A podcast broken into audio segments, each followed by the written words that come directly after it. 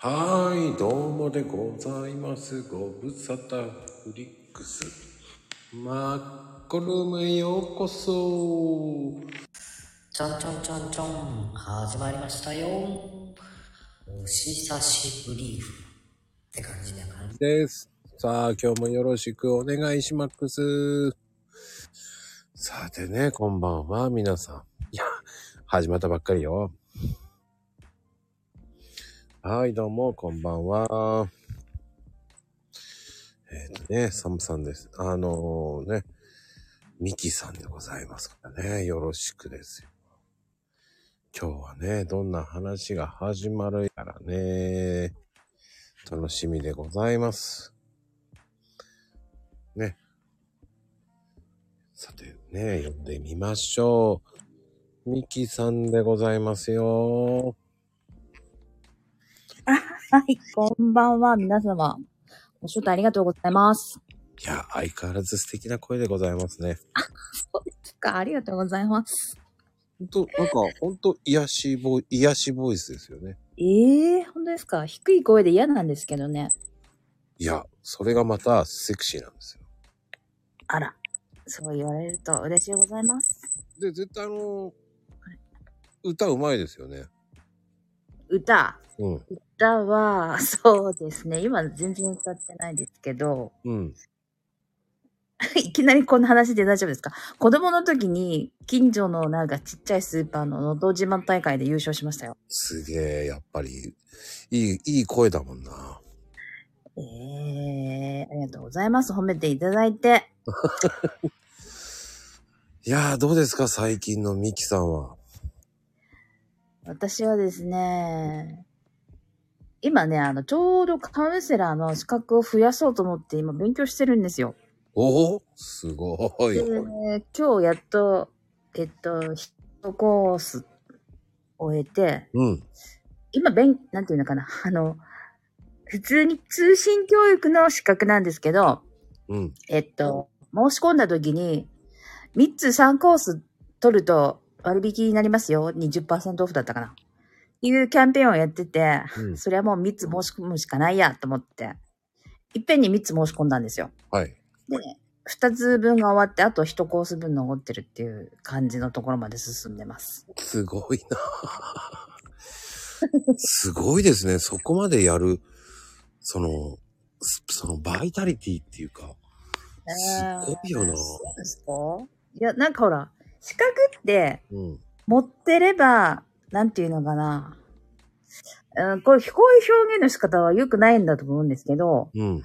アクセサリーとか、うん。身につけるものが増えるっていう感じなんですよ。中身自体どうなの？変わってんのっていうところを自分で自分に問いかけるとこあるんですけど、外から見る分に増えるじゃないですか。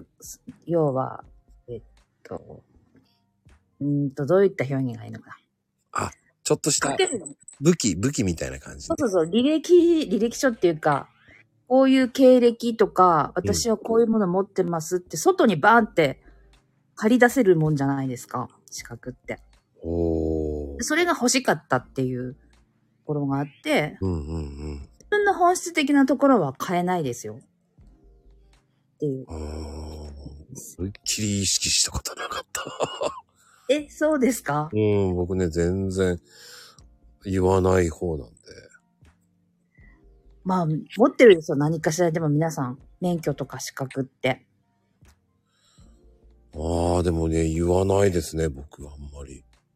そういうですよ。タイプが分かれるんですよね。うん持ってるの、も、もう何、何これっていうの言われちゃいますからね。あ、どうでもいいんだよね、これ。と思いながら。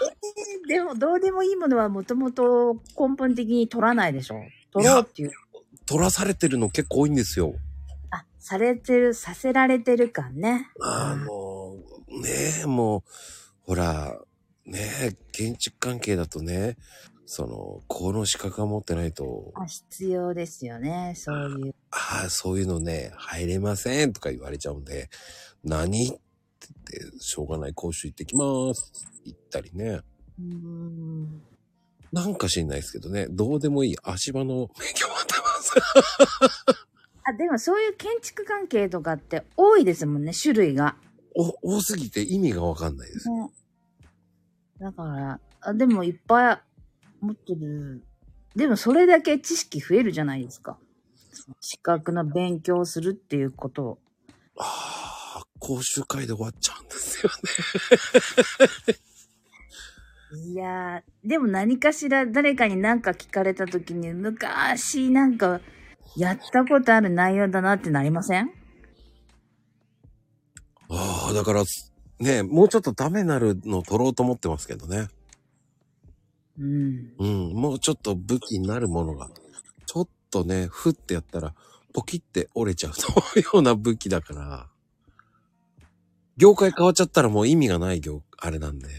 それみんな一緒ですよ。それはみんな一緒。もうちょっとね、もうちょっと、あの、ね、あるじゃないですか。こう、サマさん的に、あの、ね、ミキさん的にはこう、いい武器と悪い武器があるっていうかもしれないけど、僕なんかもっと悪い武器なんかありそうだもんね。例えば、棍棒みたいなね、棍棒みたいな。その武器じゃん、それ。ほんと、え、しょうもないしょうもないなーっていうのがね、あるんですよ。うーん。でも、それって味方じゃないですよ。しょうもないものになるのか、すごい有益ですね、みたいになるのかって、その人のどこからの目線かにもよるし。うんうんうん。まあ、と言って言ったところでね、うん、いやそれね、博学じゃないんですよ。ただ知ってるだけのおじさんなんですよって言われちゃう。言っちゃうだけなんですよね。えーでも、皆さん多分そういうところに、こだわ、こだわり出したらこだわる、どんどんこだわってしまうタイプの人か、うんうんうん。こう言われてから取りに来ただけですみたいなところで終わるのかっていう、あれですよね。そういうところで変わっていくんだと思うけど。僕ね、深くいけないんですよね。深く行きたくなる時ってあんまりないんですよね。だから。うん。あ、こ、これぐらいでもうこれ以上行っちゃうと、うーん、沼にはまりたくないなっていうのもあるし、おー。その、それ以上資格取っていくともっと大変なことになりそうだな。お金かかるなと思ったらやめた。うんうん、あります。私ももうこれで最後にしようと思ってる。そんな、もうね、なんかテキスト読んでても文字がもう、なんかブレるっていうか、あなんで文字が動くのみたいな感じで、一生懸命目薬さしながらやってるから、そんなもう、そこれで悪い。もっと若いでしょ？もう素敵な年齢なんですから。何をおっしゃる？いやいやいや、もう、あの大変ですよ。メガネもなんかな何個か持ってて、合う、その時に合うやつが変わるっていう。そういう風になっちゃうんですね。なりますよ。まだそういう域に来ないんですね。まだまだおかげさまで、あの、目とか全然余裕ですね、まだ。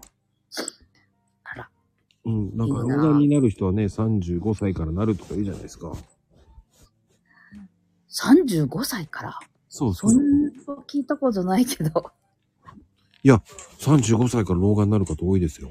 えー、でも一切ないんですよね。えっと、今、近眼っていうか近視ですか？いいえ。普通にな裸眼で生活してます、うん、裸眼で。へえ。ですよね。40代からかと思ったの。いや、今。はね、35って言ってますね。へえ、なんだ、急にそういう医療的に老化現象が早まるって。やっぱスマホとかやり出してるからと思いますよ。ああ、目に関してはそういうことにですね。進行するんですね。進行するみたいですけどね。うんでも、うん、おかげさまで全然平気ですね、とりあえず。あ、それはいいですね。うん。ね。やっぱり、うんうん。あの、今の人と食生活違いますからね。うん、確かに。うん、でも、やっぱり、だんだん、こう、ね、添加物いっぱいのもの食べていくと、やっぱり悪くなっていくとかあるじゃないですか。ねえ、どうなんだろう。それは証明されてんのかなまあ、食べ物と運動量とかいろいろあるんでしょうけどね。住んでる環境とか。うん。まあ、あとは、いかに目に優しいことをするしかないんでしょうね。パソコンばっかりとか、携帯ばっかり見てたらあんまりいけないって言いますからね。うんうんうん。だから僕も最近気をつけなきゃと思ってますけど。うん私も休みが多いので、携帯ばっかり見てます。ああ、でも見ちゃいますよね。うん。やっぱりツイッターとかですか？うん、ツイ SNS ですね。インスタ、LINE、ツイ,、うん、ツイッター、YouTube。あとは調べ物ですかね。検索やたらしますかね。おー、すごいですね、やっぱり。向上心がすごいんですね、やっぱり。向上心っていうか、勝負なんですよ。た、例えばなんか、ツイッター読んでて、引っかかるワードあるじゃないですか。初めて聞いたわとかさ、若者が使うんだろうなって思ったらそこで止まらず、すぐ検索かけるか、なんか探してくる、引っ張ってくる。で、解決したいんですよ。その、もやもやのまま寝たくないんですよ。次の日に持ち越したくないんです。それから見つからなかったらもうメモに入れときますね。携帯のメモ。で、息子に聞くとかね。ああ、で、やっぱり、息子さんに聞くと教えてくれますか？うん、今一緒に住んでないから、次会える時とか、LINE で、あの、送っといて返事を暇な時もらうみたいな。うーん。でも優しいですね。そういうの聞かれたら送ってくれるっていうの。まあ、そういう風に育てましたから。あのね、結構言言ったかな。そんなことじゃね、モテないよとかね。ああ、うまいな。そういうふうに言われるとね。いやー、わかるな。そういうふうに言われたらモテないよって言ったらね、返すもんな。そう頑張ろうとするでしょ？うん。母親の言うことで、それでそんなのモテないわよって言われたら、くっそーって思いますからね。うん。だそういう風にしとけば、自分の 思うようなコントロールできる人間に育つっていう。うまいな。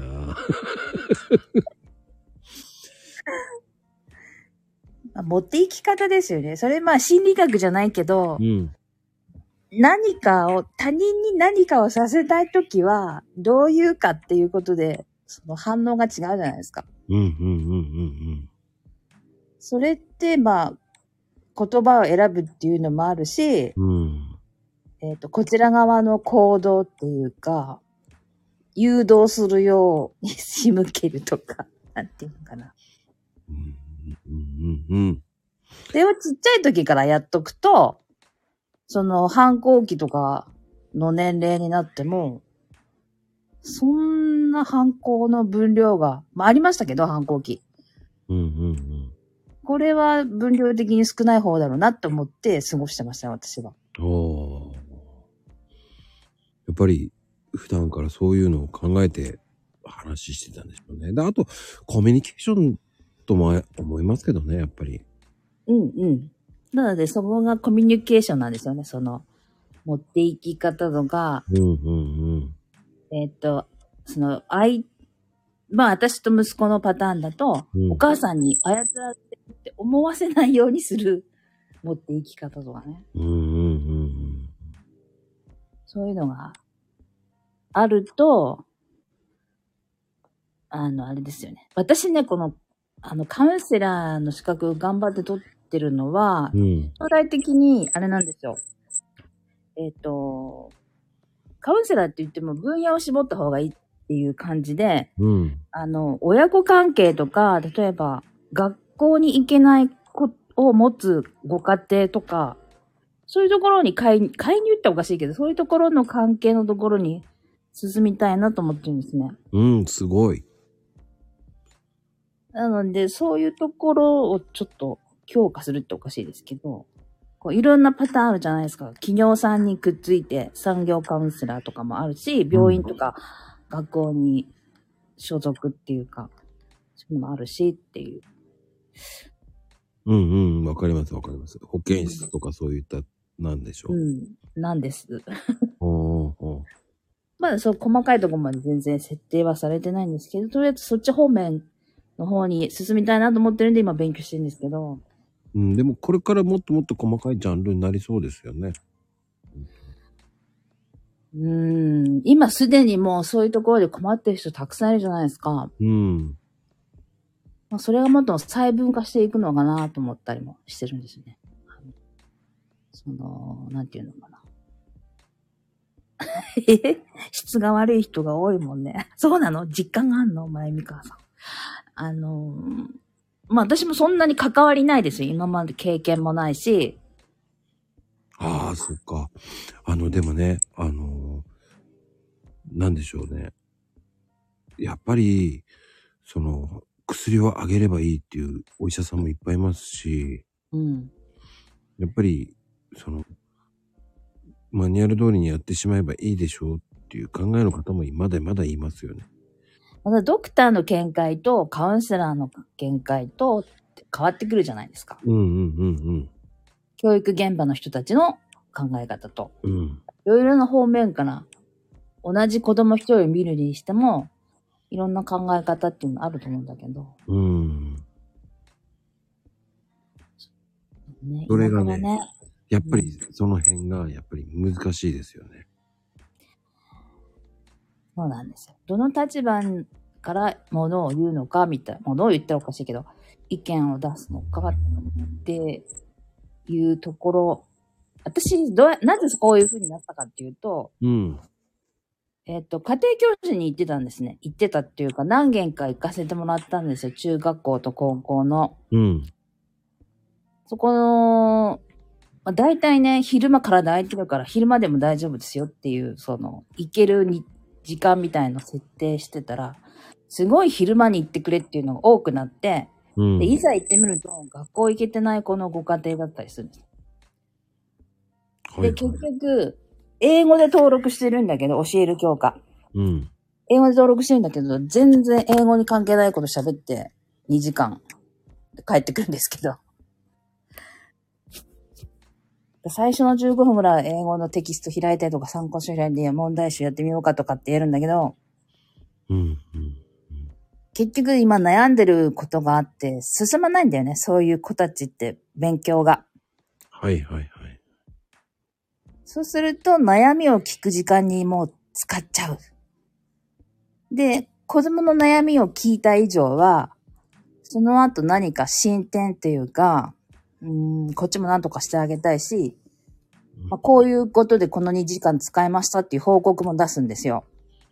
うんうんで、終わった後に必ず親御さんがいる時間帯だったら、親御さんと面談して今日はこういう内容で済みましたとかっていう、報告しないといけないんですね。うん。大体、まあ、大体お母さんがいる家庭が多いんですけど、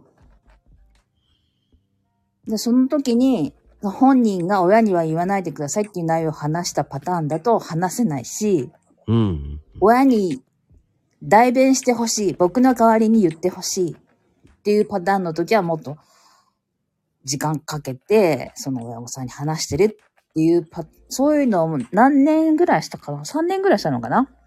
うん。その時に、これってもうカウンセラーの資格持ってたらまた対応も違うし、私も違うこと喋れるんだろうなって思ったのはきっかけで、いつかこう、カウンセラーの資格取って、カウンセラーとして、やっていきたいな、将来的にっていうのがあったんだけど、でも多分カウンセラーだけでは食っていけないんですよ。そうですね。生活ができるレベルまでの収入にはならないと思ったので、まあ、その今やってる英語の仕事をまだ続けてるんですけど、今まあ、両天秤かけてる。天秤じゃないですけど、なんていうの、二刀流で言ってるって感じですかね。でも、やっぱり、カウンセリングっていうのは、本当に厳しいって言えば厳しいですもんね。うーん。あの、メーカーさんみたいに、これ1個いくらで売って何千個売りました、この報酬ですみたいなんじゃないじゃないですか。うん目に見えてないし、物質的なものじゃないので、それに対して、ね、値段もバラバラじゃないですか。うんうんだからまあまあ、将来、将来的にやりたいって言っても、そのお金目的じゃなくなるっていうつもりではいるんですよ。まあボ最終的にボランティアでゼロでもやってもいいのかっていうふうに自分で問いかけしてるんですけどね。難しい。それ。そう。なので、じゃあそれまでには貯金をしてとかっていろいろ今めちゃくちゃ考えてるんですよね。うんうんうんうん。そこは難しいところですね。難しいんですよ。だから今やってる仕事を辞める時期とかも考えたりとか、でも辞めたくないんですよ。今の仕事も面白いから。国際会議の仕事。めちゃくちゃ面白いし、全然違う方面だからう、んうんうん。面白そうですもんね。本当にそういうのって。面白いですよ。あんまり皆さん聞かない職業だと思うから、多うん分あんまり内容がわかんないかもしれないですけど、うんうんまあ、え、偉いっておかしいけど、うん、iPS 細胞の山中教授とか、はいはいはい、はい。ノーベル賞もらうような人とかが招待されて1時間講演するっていうようなところに、で仕事してたりするし、うんうんうんまあ、そういう人を見ると、話す内容全然わかんないですよ。医療的なこととかなんで。うん。だけど、その人の人間性みたいのを見てると、あもうそういう賞をもらう人って人間ができてるわとかって思ってはあ。見ちゃう。姿勢も低いし、人の前通るとき、あ、まあみんなお辞儀して通るかと思うんですけど、そのお辞儀の低さと思ったり、腰の低さっていうのかな。なんでしょうね。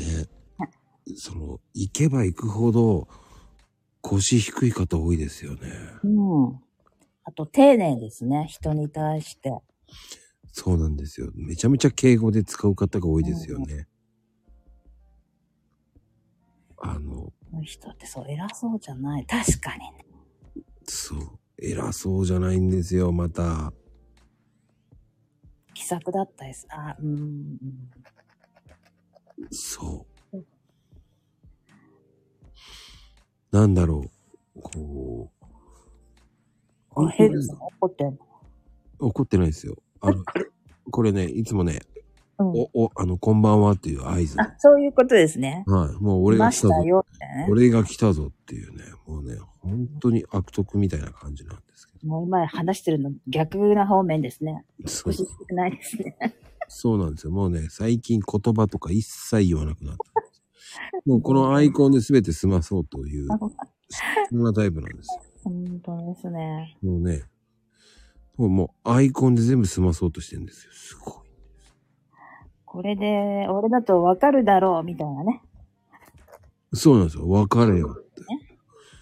言う別れよっていう感じなんですよ。ね。わかれよって命令形になっちゃってるってこそうそうそうそう。まあ本当そういう風に生きたくもないんですよ、僕は。もうね、いけませんよ、本当に。と。俺様。で、一切、一切ね、見てください。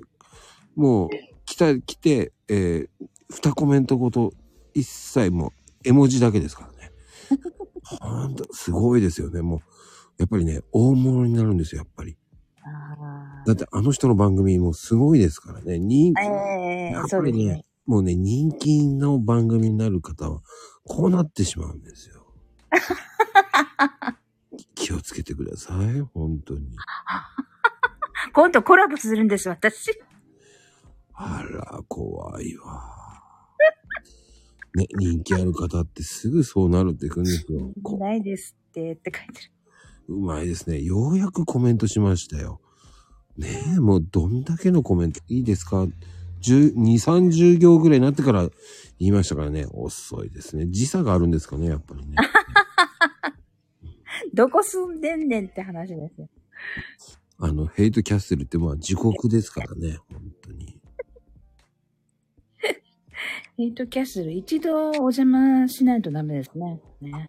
どうでしょうね。入り口までセキュリティ半端ないですからね。あの、入る前に、ちょっと悪いことしたかっていうのを一言言わないといけないですからね。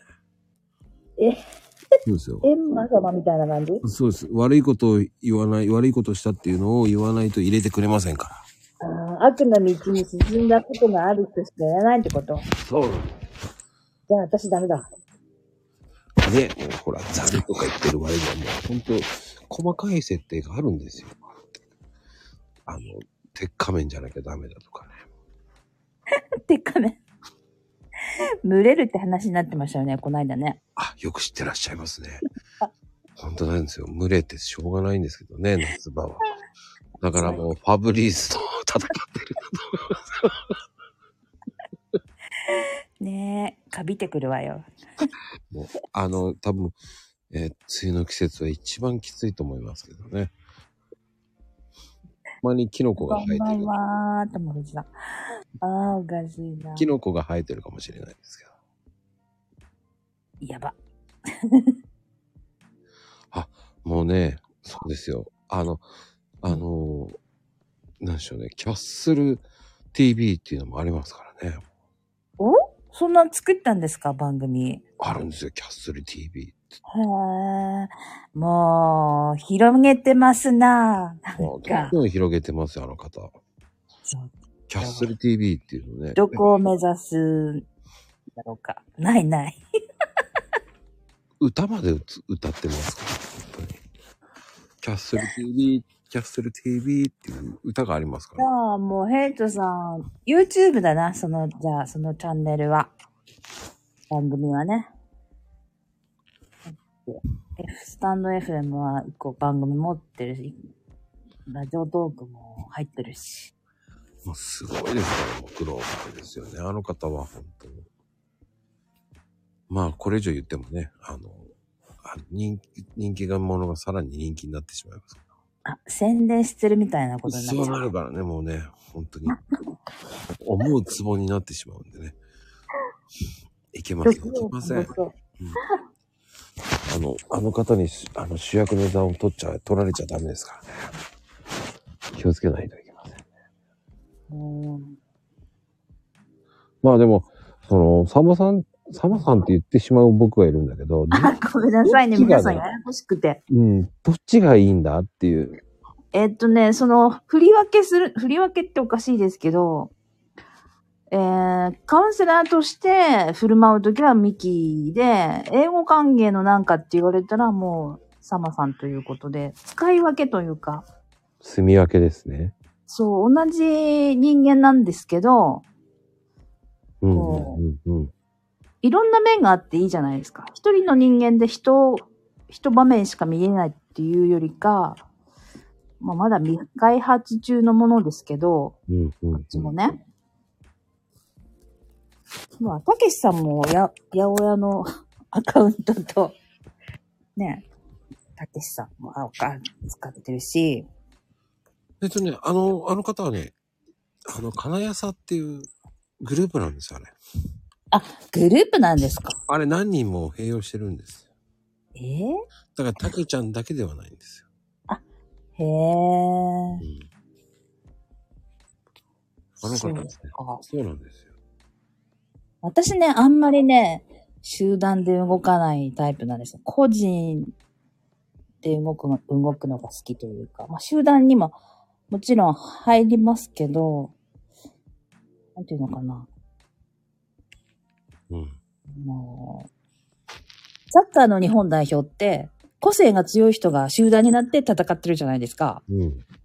そういうところを目指すって言ったらおかしいんですけど、いろんな個性を持ち寄って一つの集団っていうのがいいんじゃないかなって思う。なんか、昔の日本の教育って、うん。個、個人を潰してでも、その、団体に捧げるみたいなのがチームとかグループっていうイメージじゃないですか。今は違うと思いますけど、うん。うん。そういうのをすごい嫌ってたんですよ。自分の義務教育の世代ってそういうのを押し付けられてたから、そういうのは嫌だったんですよね。うん。ああ、ベンジャーズ。うんうんうん。だから今はもうそれが違うっていうのが相当浸透してるじゃないですか。うーん、個の力が大事っていうのがね。うん。まあ、結局、うーん、結局はね、それじゃあ、こ伸びないっていうのもありますよね。いい面もあれば悪い面もありますからね。どっちが？うん、個で、うん、あ個で行ってしまってもいい面もあるけど、あ。うん。でも、やっぱり、レベル上げるには、この方が、この力があればいい方、いいんだけどね、っていうのもあるわけじゃないですか。うん。うん。その辺のラインって難しいよな。ただ、日本の場合ってこう、集団生活っていうか、ああいうのって、ほら、マナーがしっかりしてるじゃないですか。うん。うん。いい意味でマナーはいいと思うんです。でも、最近マナーがなくなってますからね。ああ、まあね、スシローとかいう動画上がってるのはマナーができてない結果ですよね。うん。だって、あの、我々の時代的には、ああいうことはやらないわけじゃないですか。うんうんうんね、ちょっと前のね、あのね、聞き方が、言い方が悪かったからっつってホームに降りたりとか。うん。うん。そういうのあったんですか？あありましたよ、渋谷の駅で。あ、さっき見た YouTube で、あいショートのやつで見たけど。あ、それ、女の子でしたよね、それ。うん。うーん。だそういうことが、サクッとできるっていうのが、僕は常識的にね、逮捕されて大変なことになるわけじゃないですか。迷惑かけてね。迷惑条例とかそういうのはあるんだけど使えますもんね。うん適用しようと思えばできるんだろうね。うんだそういう方にね、損害賠償請求されて、払えるのかなとか。結局未成年だったら親に追及されるんですよね。うん。でも、そういうのっていうのも、その、一般的に親がそこまで教えてなかったのかなと。でしょうね。うん。あの、お寿司の醤油のとこ舐める子も、なんていうの、親、うん、まあ、周りの大人とか、周りの動画店っていうか、集団の中の常識がこうずれてるのかもしれないですね。うん。だからね、その子を高めるのもいいかもしれないけど、その辺のバランスっていうのはね、一般的な難しいですね。まあ、そうそうそう。だからといってね、今ね、夜中にね、ドンキホーテにお子様連れてる方もいるわけじゃないですか。え、なんてなんて？ちっちゃいお子様がね、ドンキホーテにいるとかね、夜中。あー、あ、あ、あ、あ、あ、あ。そういう子もいるわけじゃないですか。うん。いいのかよ、こんな時間にっていう。それね、時間の感覚、確かに、うーんと、昔とは違うっていうのはありますよね。そうなんですよ。だからそこがね、やっぱり違うぞ、日本っていうね。それが許されるっていう時代なのかなとか。許される。うーん。とえっと、大多数が普通とか当たり前って思ってることが、えー、当てはまらなくなってきた。その大多数のパーセンテージが変わってきてるのかもしれないですね。そうですね。もう本当に変わってます。うん。あ、つぼ八とか居酒屋ね。うん。寝てませんよ。そうね。そこは、でもあれなんだよね。それも検証してる人たちがいて、うん。えっと、アメリカはそうでもないんだけど、日本って結構、えー、ど田舎以外は、多少田舎でもコンビニとかがあって、うん。コンビニも何時までやってるかにもよるんだけど、その田舎の。ほぼほぼ夜中中どっかかしか明かりついてるじゃないですか。うん。そのビジネス的にね、商売として。うん。各家庭は違うんですよ。一般家庭は一般家庭の考えがあって、電気つけてようが消せようが、それは別々なんだけど、うん。商業的に照明がついてるっていう状況は、えっと、人間を行動させてしまうじゃないですか。勘違いさせてる。本当は人間って暗くなったら、おとなしく寝る体勢に入って寝る。で、太陽が昇ってきたら起きて、運動、行動し始めるっていうのが、うん。通常のっていうか、サイクルとしては理想みたいなところあるけど、うん。それがずっと電気がついてる、夜でも全電気がついてるっていうところで勘違いするというか、動いてもいいんだとか、うん。うん。空いてるんだから買い物できるじゃんっていうことは外出てもいいってことになってとかっていうと、それコンビニだけじゃなくなってくるってことですよ。うん。昔はコンビニが24時間で、10入れ、セブンイレブンだったら11時までとかって、その時間までに買い物する必要があるから出ていくんだよねっていうのが、だいぶ前の、えっと、行動の理論っていうかあれじゃないですか。だけど今って、空いてるのコンビニだけじゃなくなったでしょ？あの、まあ、都会はウーバーとかもやってるんだと思うけど。そうすると、そこに働いてる人もいれば、えっ、と、商業利用でお客さんとして動く人もいるし、そうすると昔から比べると夜中に行動するっていう人が多くなってる。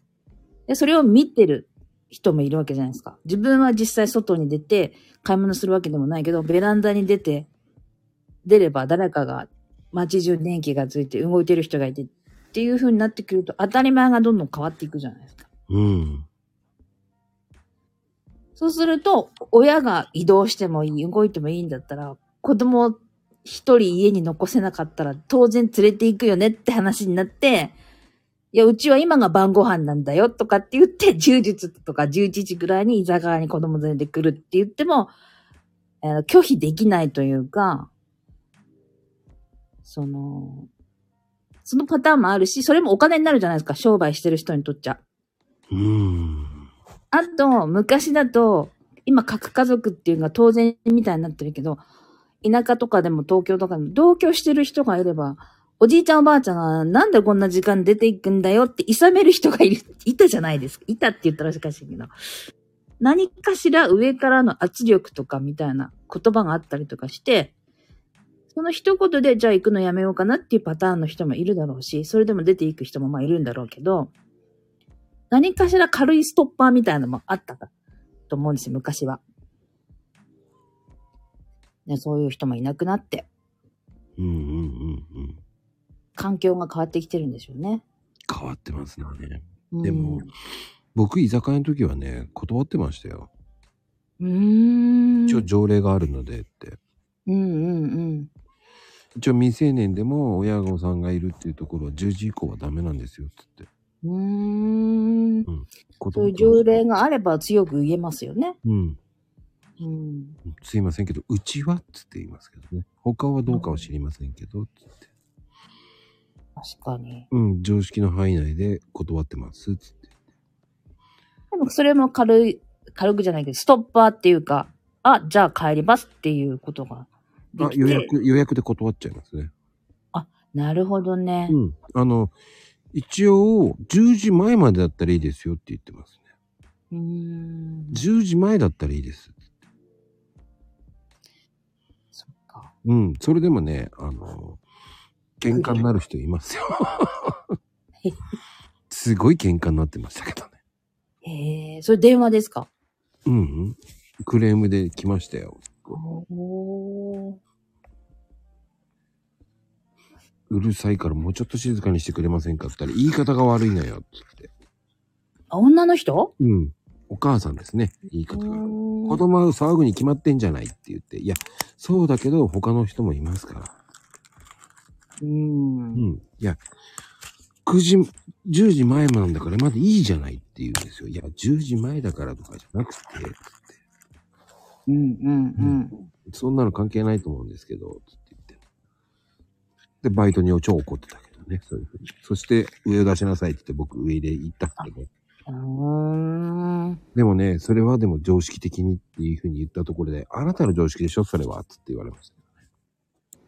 はあ。いや、それが嫌だったらもう帰っていただけますか？つってもお金いりませんので帰ってくださいって言っちゃいましたけどね。へえ。あなたの常識ですよって言われたら、こっちもあなたの常識ですよって同じ言葉返せますよね。うん。だ僕も返しましたけどね。うんうんただ僕、うちも選ぶ権利がありますからって言ってあげました。うんうんうん。こんなには、こんなんでタダでいいのラッキーって言うから、え、二度と来ないでください。うんうんうんうんうん。それぐらいいりませんっつって言って、はした金なんて、つって言ってやったんですけどね。おー、でもそういう人がいてこそた秩序が保たれるというか、それをバイトの人も見てるだろうし、他のお客さんも見てるだろうし、じゃあこのお店はこういうポリシーなんだなっていうのがわかるから、あの、周りが拍手してはりましたね。うん。いいと思うん。拍手されちゃいました。あすいません、つって。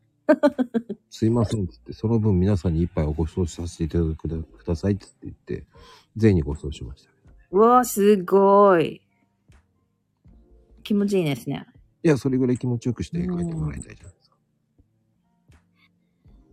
わかるわかる。あの、さっきのさ、まゆみさんが書いてたさ、うん。なんか懇親、あ保護者懇親会に赤ちゃん連れてきてっていうね。うーん。でもね、かっこいいとかじゃないんですよね。もう、どうやったらいかに円滑に終わらせるかなと思って。まあ、一人のお客さん削っちゃう。まあ、悲しいけど、まあ、いいかと思っちゃったんですよね。そのお客さん、ね、いても意味がないと思うから。うん。そういう人は別にお得意様になってほしくないですもんね。なんなのこの店は？って言って、なんかめちゃくちゃ文句言ってたけど。払うわよって言ったらいりませんって言って。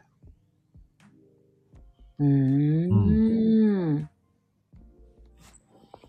そこまでして、あの、うちの店はそこまで、会社はそこまで貧乏ではないので大丈夫ですって。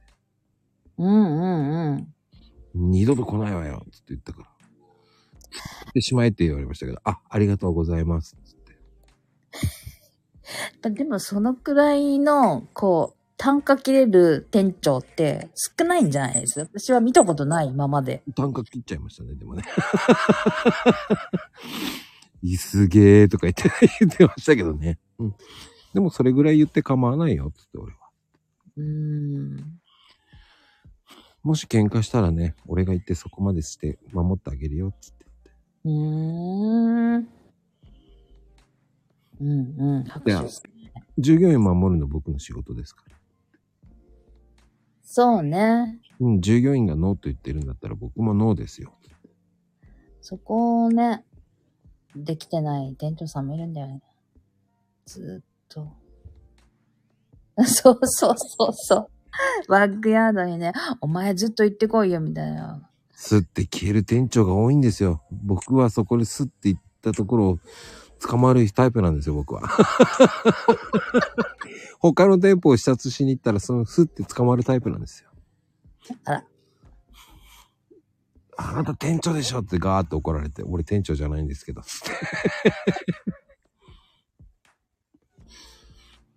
いやーでも、そういうのが少なくなってきてるから、乱れたら、一回乱れたら乱れまくるみたいな感じになっちゃうんじゃないかな、そうんうんうんうん。だからお店ってね、ほんと、従業員がね、その、しっかりしてるかしてないけど、お店のあれが雰囲気が変わりますからね。うん。うん。でも、それだけね、修羅場こう、か、あの、なんでしょう。うん。行かないとわかんないと思いますよ。誰が？お客さん、さっきのお客さん？いや、もう店長っていうのは修羅場をくぐらないと。店長がね。うん。うん。怒らしてね、クレーム言ったらどうしようとか、もういいよ別にクレーム言ったって思っちゃクレーム怖いのは事実ですけど、うーん。解決しなかったらでも、元も子もないっていうか、そのまんまずるずる悪い状況が流れるっていうのも終わんないですけど難しいんですよね、そういうところのね、境目って。ほんと難しいです。何が正解なのかってわかんないですから、飲食店って。うーん、飲食店、難しいですよね。食べ物、食、なんていうの？食べるものを提供するのも当然なんだけど、結局人と人の関わりっていうのも入ってますもんね。入ってます。うん。だから難しいんですよ。対応力は経験しないと。あうんうんうんうん。いやね、経験、経験したってね。ほんと、とんでもない経験させられましたからね。いや、でもそれって、結局どっか他の違う何年後かに違うところで、なんていうのかな。いいように応用として活かされてるんじゃないんですかね。自分が気づかない間に。うーん、うん。今の方がね、理にかなって、あ、可愛いなと思っちゃいますからね。高いお金だから、それは文句言うよなと思いながら。聞いてあげますね、ちゃんと。だ僕、ラーメン屋さんの時はね、ラーメン屋さんやってた時はもう、何この人もなんでこんな文句言ってんだよと思っちゃうぐらいだ。うん。たかがね、一杯でそこまで文句言われたくないなと思いながら。うーん。以下のラーメンにそこまでして怒るかっていう考えでしたから。どんなことだったんですか？え、野菜が多いとか。え？嬉しくないですよ、逆に。いやー、ありがとうございますって感じですけどね、多かった。そうでしょ？うん。多すぎんだよ、この野郎って怒られて。へー。それと思い怒る要因が理解できないですね。そうそうそう。多い方が本当にいいのにね。食べきれねえじゃねえか。じゃあ残してくださいって言って。うんうん。それでいいんですよね。うん。そんな言い方するのはおかしいだろ。いや、別に食べられなかったら残すですよね。つってうん。それはいいんじゃないんですか。へえ。それをどうすればいいんですか？って言ったらえ、なにこれ？そんな店があんのか？とか言われて。こういう店ですって言ってやったんですけどね。うんうんうんうん。なるほど。だから1000円以下でね、そこまでして言われなくちゃいけないのかっていうのもありましたよね。ああ、それ思うときありますね。だから、そこで、うん、1000円で、1000円以上で取ってたんだったら、そこまで言われるんだとしょうがねえなとか思うけど、うん。でもね、それはもう結局、昔はそれをお客様は神様だろうああ、感覚の人がね、多いから。神様。うーん。神様ってちゃんと、ね、綺麗にか帰っていってくれるのは神様じゃないのかなとか言いたいけど、まあ言えないなと思いながら。え？か、き、なんて、なんて。なんて？綺麗。にね、何も言わずに普通に食べてって、いや、美味しかったですよっていうのは神様じゃないのかなとか。えっと、そうね。全部が全部同じ良質な神様じゃないってことですね。そうですなんか疫病神とか死神みたいなのがいるじゃないですか。うんうんうん。貧乏神とか、マイナス面な神様もいるから、そっち系かなって。私も今その、この、カウンセラーと違う話になるけど、その、国際会議の仕事してて、受付とかすると、クレーマーみたいな人がく必ずいるんですよ。うんうん。そういう人たちが来た時に、あ、もう外れくじ引いたなと思って、文句言ってんのだーって聞いてて、途中に、あいまあまあ、あの、相づちしときゃいいやと思って、流すっていうか。でもそれをなんか顔に出てったりすると、聞いてんのかとかって言われますけどね。うん。その、そうそう。そもそもそう、お客様は神様ですってお客さんが言うもんじゃないんですよね。確かに本当にそうなんですよ。でも言うんですよ。へえ、あ、でもそういう人こそ言いますよね。言うんですよ。うん。確かに。ほんと、うん、なんか不思議な言い方をするなとか。南春。接客する、ああ、確かにそうそう。こちらから見て神様ですっていう断言するのはいいんだけど、自分で言うっていうやつですね。うん。うんあと。ね、やっぱりね、その、女性がいる前で格好つけたくなる男性っているじゃないですか。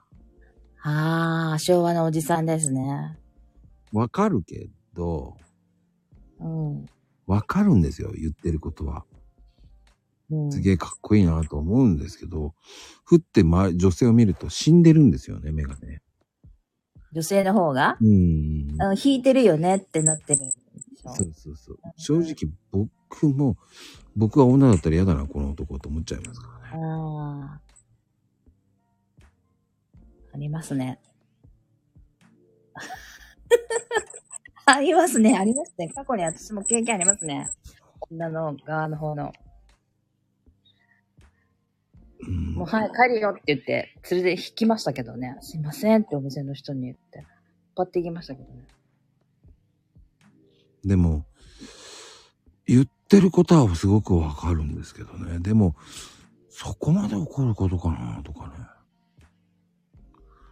謝り方がなってないとか。それなんですよ。結局ね、その、元々の起こった原因のところにに追求するんじゃなくて、うん。お前の態度だ、みたいなことを言ってくる人いて、じゃあ話すり替えてるのそっちだよね、とかって思うとき、ある。すり替えるんですよね。うん。それって違うんじゃねえの？言いたくなるんですけど、それ言うとまた角が立つから言えないんですけどね。もっと、ね、沸点が高くなってくるから。だから、それでね、こう、いや、じゃあもうお題結構です、いいですって言ってんのに、いや、それだ、そういう問題じゃねえだろって言われたら、じゃあどういう問題って言いたくなるんですよ。んじゃあどうすればいいんですかねつって。金銭を要求する気っていう人もいるわけじゃないですか。おー。それって恐喝になりますけどいいですかねって言っちゃうんですけどね、僕は。うんうん。その後の展開はどうなります？いや、そういうこと言ってんじゃねえよ、つって言われちゃうんですよ。いや、じゃあどういうことなんですか？とか。ちょっともう日本語から勉強し直しますか？みたいな感じになってきません？誠意がねえんだよ、誠意が。いやいや。上を出せっつってんだろうって言ったら僕が上なんですけど、つっても。だからわかんねえやつだな、とか言われて。いや、わからないやつだなって言われてもな、すいませんって言うしかないんですけど。うん。絶対舐めてるべとか言われても、舐めてるってどういうことが舐めてるんですかねって言いたくなるけど。あうん言わなくてよかったですね。それ言っちゃうと。代金はサービスの単位にはああ、はい、そうですね。確かに。そうなんですよ。料理の代金ですよねって言いたくなるんですよ。うーん。チップもらってるわけじゃないんですからって言いそううんになるんですよ。うんうんとかね、ホテルのサービス料込みで払うわけでもないし、うん。普通の商店さんとか、個人経営とかだったら、そういうこと含まれてない？そうなんですよ。うんねあの、マクドナルドの笑顔でっていう、スマイル5個とかいうたまにいるじゃないですか。あれもうなくなったんでしょ？うん、なくなりま表す示から。うん。でもね、それを10個、20個とか言う人もいるわけじゃないですか。はあ、みたいになりますよね。うん、普通に考えたら、はあっていうしかないですからね、あれも。それってでも物として見えないものだから、はい、どうぞって言って出した体にすればもうお渡ししましたよってことですよね。それをさ、笑顔が足らないとか言って、もう5個とか言う人いるじゃないですか。後ろに列できてないんですか？そういう。俺ね、そういうの現場を見たことがあって、へえ。うわ、こんな男ないわ、と思って。引く引く、それこそ、お前そんなんじゃモテないぞっていう教育受けてないんだわ。受けてない、受けてない、絶対受けてない。そんなの言うわけないじゃないですか、モテねえぞっていうのは。私、私が外出てたらそういうとこになってなかったんですけどね。なんだそのスマイル追加、そんななってない5個で追加5個でとか。そういうのがあったからなくなってったんじゃないかと思いながらね。ああ、でも、あそういうのあるんじゃないですかね、実際ね。うんあとアメリカのマクドナルド行っても、あんなプライスリストに載ってないから、もともと本店にないものを付け出すなよって私は思ったりもしてましたけど。うんでも、昔のマクドナルドの人たちは、スペシャリティな方が多かったんですよ。おう。だからこそ、あの、マクドナルドでやってた方っていうのは、その、独立して、あの、講師とかやる方が多いんですね。うーん。後からディズニー行ったりとか、そういう人たちって、そういうのの、えーっと、ね、えー、なんつったらいいんでしょう。おもてなしとかそういうのの、うんえっと、カウンス、あの、なんつったらいいんでしょうね。講師で来る方ってね、すごい考え方を持ってるな。うーん。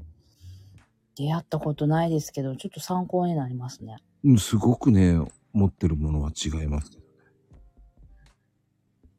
うん。だからあの、元マクドナルドのとか、う元んランドにいた人でっていう、うん。そういうのってね、結構ね、理にかなったことを言う方が多いですかね。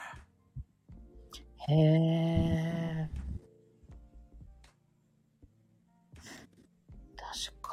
なんか本書いたりとかね。うん、すごくね、本書いてる人結構多いです。ね僕、それで、その方とね、えっ、と、話したこともありますね。へえ。考え方がすごいです。素晴らしいです。なりますね。すごくいいお話ですね。でも辞めたんですねって言いたくなるんですけどね。その辞めた理由の方を聞きたいけどね、濁されました。まあ、ここにいてもここまでかなって思うときに辞めたくなりません？それマクドナルドに限らず。他の仕事してても、この先5年後ここにいたとしても、今の自分と変わらないんだったら辞めてもいいかなって思うんですよ。うんうんうんうん。でもね、あの、Mac はでもすごいなと思うのも、やっぱり、ね、あの、Mac はあの、不動産王でもありますからね。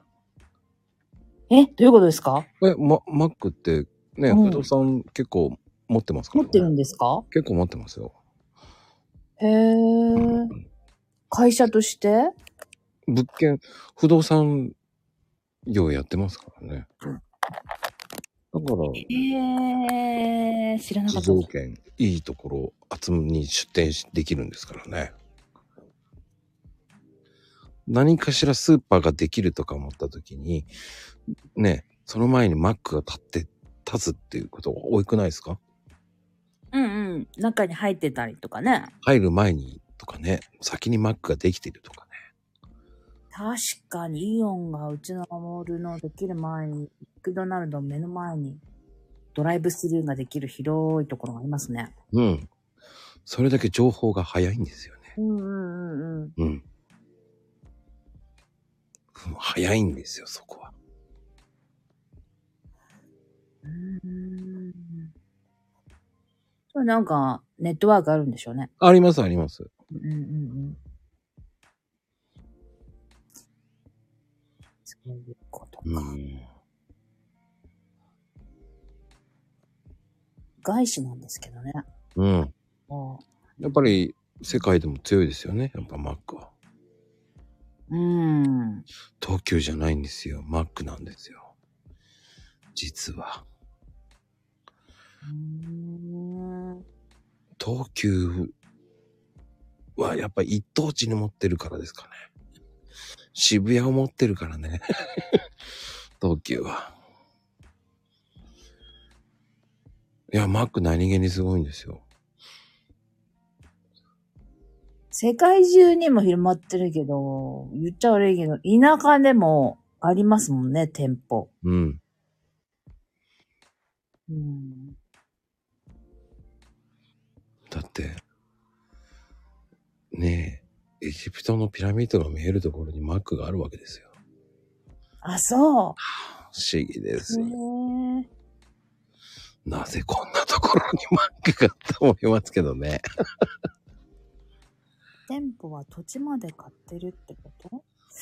うわー、それとも限らないじゃないですか。賃貸とかでも。まあ賃貸もありますけどね。田舎とかだったら安いんで買っちゃいますよね。その前に。リサーチして安く買ってっていうね、運用しちゃう場合もありますし、まあ、FC 店舗もあるので、うーん。うん。ん大丈夫ですか？ピーピーピーピストーブがね、3時間経ったら勝手に消える。うん。長いんですよ、この PP が。あーうーん。面白いですね。そういう音がするって。優しいですね。3時間つけすぎだぜって言ってくれるんです。そうですね。ポータブルファンヒーター。いや、えっ、ー、とね、ガス。土地ガス。マンションなんで、なんだっていいじゃないですかね。ガスのやつで、大阪ガスのです。富士ちゃん細かいな。いや、これね、ご飯炊ける音と似てるからね。あれ今ご飯炊けたのか、ファンヒーターなのか、どっちと思うときあります。すごい、うちにもあると。あ、石油ファンヒーターね。うん灯油のやつね。ほらうちの田舎なんだけど、うん。あのーニュータウンで開発したところなんで、このニュータウンだけが都市ガスちゃんと来てるんですよ。マンションの中に。あ、ニュータウンですか？知らなかった。戸建てのところだと都市ガスじゃないんじゃないかな。だからみんな灯油かな。あれ？俺、俺、俺、ミキさんってどの辺の人か知らないんですけど。あれ？前も、兵庫県ですよ。あ、そっか、兵。庫県の、まあ、神戸からも大阪からも1時間って感じのところです。だから、住みやすいんで、結構こう、ニュータウンに人が寄ってくる。もう今、分譲はあんまりしてないけど、うんうんうん。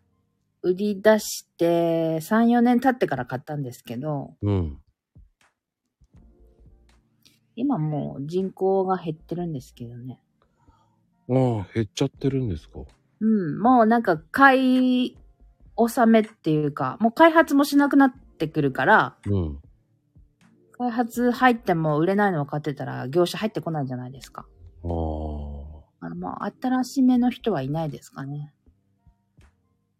へえ。年前ぐらいに買ったのかな ?20、うちの下の子22歳なんだけど、うん下の子が生まれて1ヶ月でここに引っ越してきたから22年は経ってる。ああ、じゃあ、結構、いい年数来てますよね。22年ってなる。来てますね。うちは、あの、内装の壁紙とか、一旦、リノベーションしたんですよ。あの、アメリカに家族で出ていくときに、うん。いる間貸すっていう賃貸にするっていうので、うん。綺麗にしないと誰も借りてつかないですよみたいになったから、ああ、言うね、言うね。より言うね。すすま張り替えとか畳とかなんかいろいろやって、結局何十万とかかった割にはすぐに買い手つかなくって、半年までいかないけど、3、4ヶ月経ってからやっと借りたいっていう人が出てきましたって言って、そこで入ってもらって、やっと収入になったから。うーん。半分、半分、そこまでやんなくてもよかったような感じもしますけどね。なんかね、そう。他の人とかに聞いたら、そこまでやらなくても場所がいいから借りてくれるんじゃないみたいなことを言われて、駅に2分で行けるんですよ。うん。確かにやりすぎたな、みたいなとこありましたけどね。不動産屋はね、金取りたいからね、リフォーム代で金取ろうとしてるんですよ。うんいんですよ。で、不動産屋が指定のとこにしますかって言われたけど、なんか会社が福利厚生で出してるなんかカタログみたいなやつで、うん。イノベーションの会社がこう、正規の値段より何パーセントオフって出てるから、全然使ってなかったからね、その福利厚生を。これ使っていくかと思って、そこに頼んじゃった。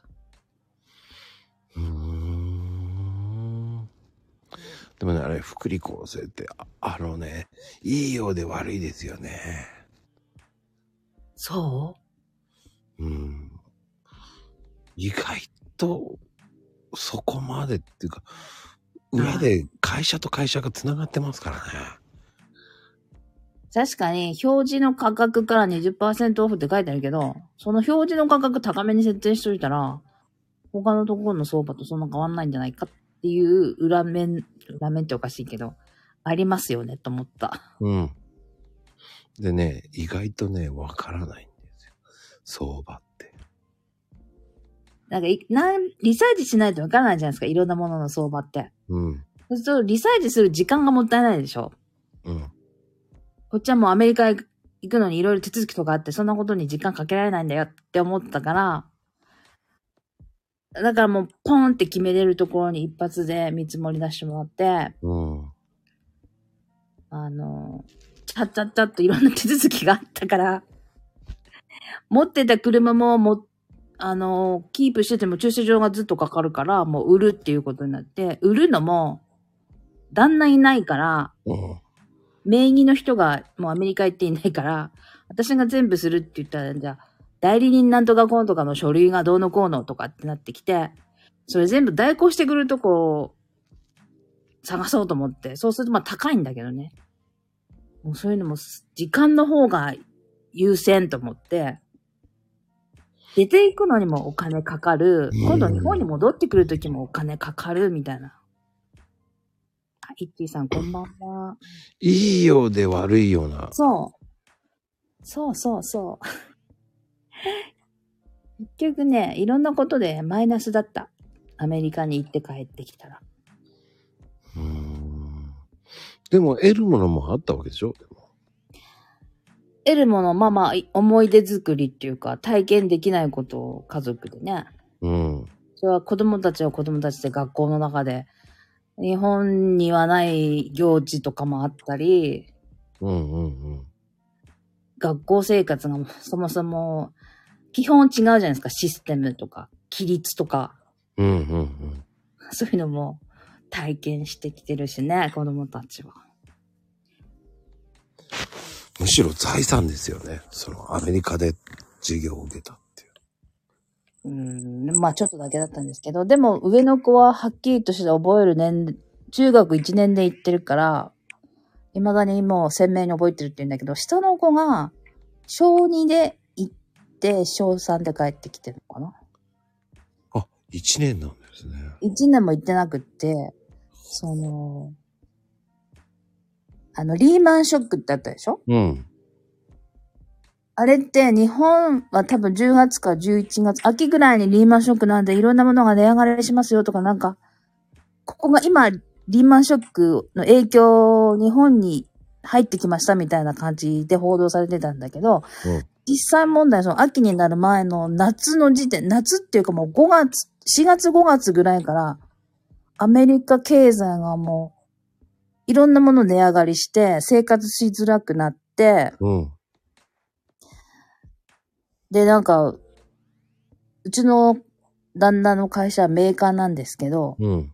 メーカーなんで工場が必要じゃないですか。で工場が新しくできるので旦那が転勤になったんですけど、うん。まあその4月5月ぐらいからもうアメリカの景気、経済はもうダメだって見切り、見切って、会社がもうそこでは拡大しないそそもそもその今の工場をせ停止するって言われて、言われたらしいんですね。私たちには言ってなくて、家族には、お父さんは言ってなくって、もうこの先アメリカがないな、みたいな感じになってて、結局、6月いっぱいで、あの、君のアメリカ勤務は煽りだって言われて、7月から日本に戻ってこいって言われたんですって。ええで、私、それ聞かされたの6月の終わりですよ。うん、終わりっていうか、6月の第3週ぐらいだったかな。で、1ヶ月の間で片付けして日本に戻ってきてくれって言われて、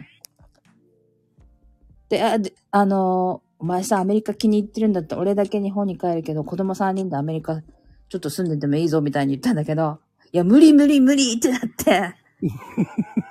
だって、いろんなところで銃で殺されてる人とか、うん。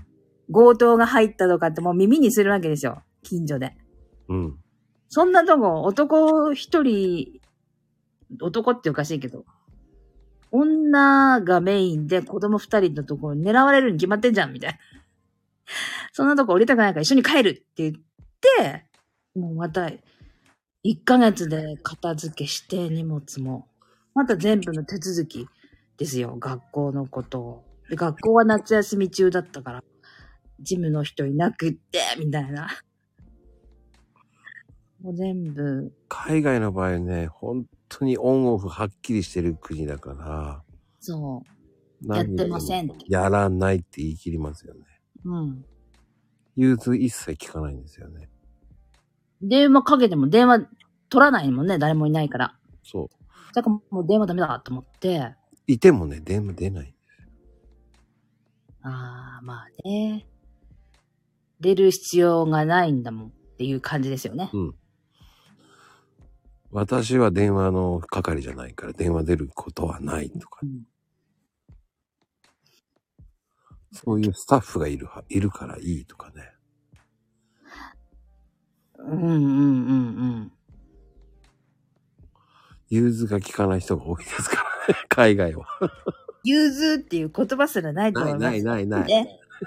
アメリカ人の中に融通っていうワードはないですって。いや、もう海外がみんなそうです。うん。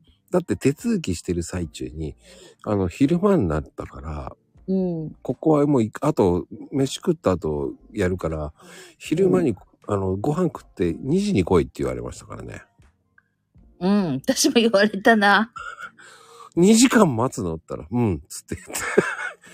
もうご飯の時間だから、つって。はあ、私こ、免許のなんかのやつに、そういうところに行って、確かそう、お昼時間になったからって言って、確か2時って言ったわ、私も。2時間私ここでいるわけとかって文句言って、あなたがこの時間に来るから悪いのよって言って、バーンってもう閉められちゃった。俺はその前に来てるけど、つって言ってんのに、いやう、ん関係ないっつって切られ、あの、閉められましたよ、俺も。うん、そうそう。なんだこれ、と。そういうもんで。うん、まあ、あの、婚姻届をね、海外と、海外に結婚するときの、その女性、ね、えー、国際結婚の時、その、海向こうの国での、まず、その、婚姻証明書っていうのをね、発行してもらう。それで、何言ってんだっつって、ここは日本じゃないって言われましたからね。まあそうなんですけど。ああ、そうだけど。わかってるけど、つって。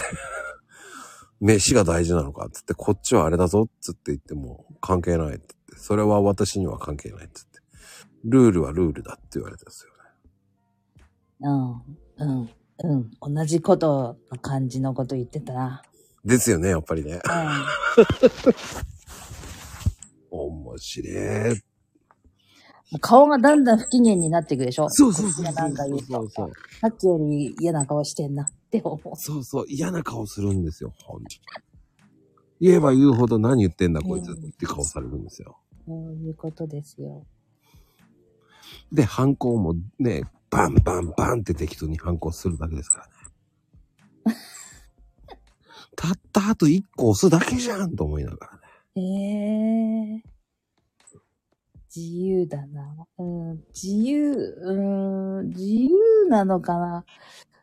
時間にきっちりしてる。うん変な意味きっちりしてんだよね。スタート時間全然10 2時って言って2時行ったら2時。ねえ、2時過ぎてもやってねえじゃんと思って5分ぐらいに空いたりしてね。おいおい、ちゃんと2時、時間守れって言ってんだったら時間そのぐらいちゃんと出せよって言ったら、それは私の時間だ、2時が。これが私の時間の2時だって言われましたけどね。へえ。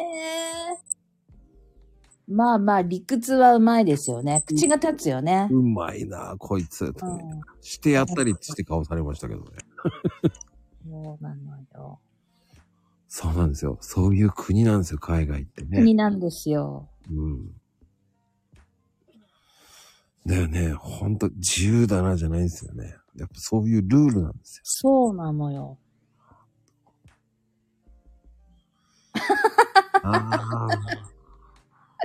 グアムの空港でっていうコントのやつですね。ああ。そうね。それに近いものあるかもしれないな。ああ、近いな。絵が、笑顔がないんですよ。あの人たち仕事してる時に。ない。仕事上の笑顔っていうのが必要ないって思ってるから、それこそさっきのマクドナルドのスマイル0円の話じゃないんですけど、とか、居酒屋のね、さっきの、もう、そういう話じゃないんですけど、感覚が違うんですよね。感覚違う。うん。こんばんは、ニーナさん。っうん。ていうのかな。だから日本に来て、なんかおもてなしで、こう旅館の人とかホテルの人に笑顔で出迎えられるだけでも感動してんのは、笑顔のないサービスを受けて育ってきてる人たちだから、いらっしゃいませ、ニコってするだけでも感動してますよね。うん。だから、おもてなしの心があるとか言って、実際おもてなしの心なんてないところも多いんだけどな、とか言って。うん。言われてるからやってます、みたいな。うん。そういう、そうですね、そういうところ。なんかそれ、まこさんも私もその両方を知ってるじゃないですか。うん。で比べるっていうのができるし、それに対して興味は湧くとか面白いとかも感じるけど、あの、し知らないっておかしいですけど、体験のない人って、そうなの？っていうふうに言いますよね。うんだってさ、その、国際結婚で書類を全部集めて、そんなの台車屋に頼めばいいじゃんとか、いや、自分でやった方がも安いんだよ。お金かかんないんだよっていうのを、うん僕はやってみたいからやったんですよ。うん。地獄でしたよ。本当にめんどくさいと思いながら。ああ、代理、代理人みたいな仕事ありますもんね。そう、そんなのにね、50万も払ってられっかってえ、50万すんの？ずりします全部自分でやりました。だからそりゃ大変だ。それが自分でやったらね、5万ですからね。10分の1ですよ。私もその、アメリカ行く時の手続きに関しては最小限度のことだけってあとはなんかその代行業者が会社が雇ってるから、会社がその分払ってるとは聞いたんだけど、うん。あの、大阪にアメリカ領事館があるから、そこに行って、サインするだけって言われたんですよ。うん。書類一応もらってて、一応一通り全部読んで、あの、サインとかしていかないと、イエス、ノーとかチェックマーク入れたりはしないといけないんだけど、その書類を取り寄せたりするのも、個人でやると、まあ、申請とかから始まるから、しんどいぞって言われて、会社がその代行業者雇うからって、そっちにお願いししてやってたけど。そうね、労力。まあまあ、マージン入ってでしょうね。高い。ね。うん。それ日本だけだからね。へえ。海外では海外でまた30万するとか言ってるから80万すんのかやって、全部俺がやるっつって、全部やりましたよ。じゃあだってね、その分行くんだもんね。ふくふく。確かにめんどくさいですよ。入国管理局から何回も行ったりとかして。うん。何が足んないに、ああ、わかった。これ取りに行けばいいのね。そうそうそうそう。もう何でも調べて行きましたけどね。聞いて。偉いね。全部聞いてやる。で、何年前の話ですか？15年前ですね。15年前ってこれほど検索とかさ、こう、パソコンでは検索できるか。こんなに携帯がこう、進化してました？してないですね。調べる全然してない。自分でもう全部。調べるっていうのも、今と違うもんね。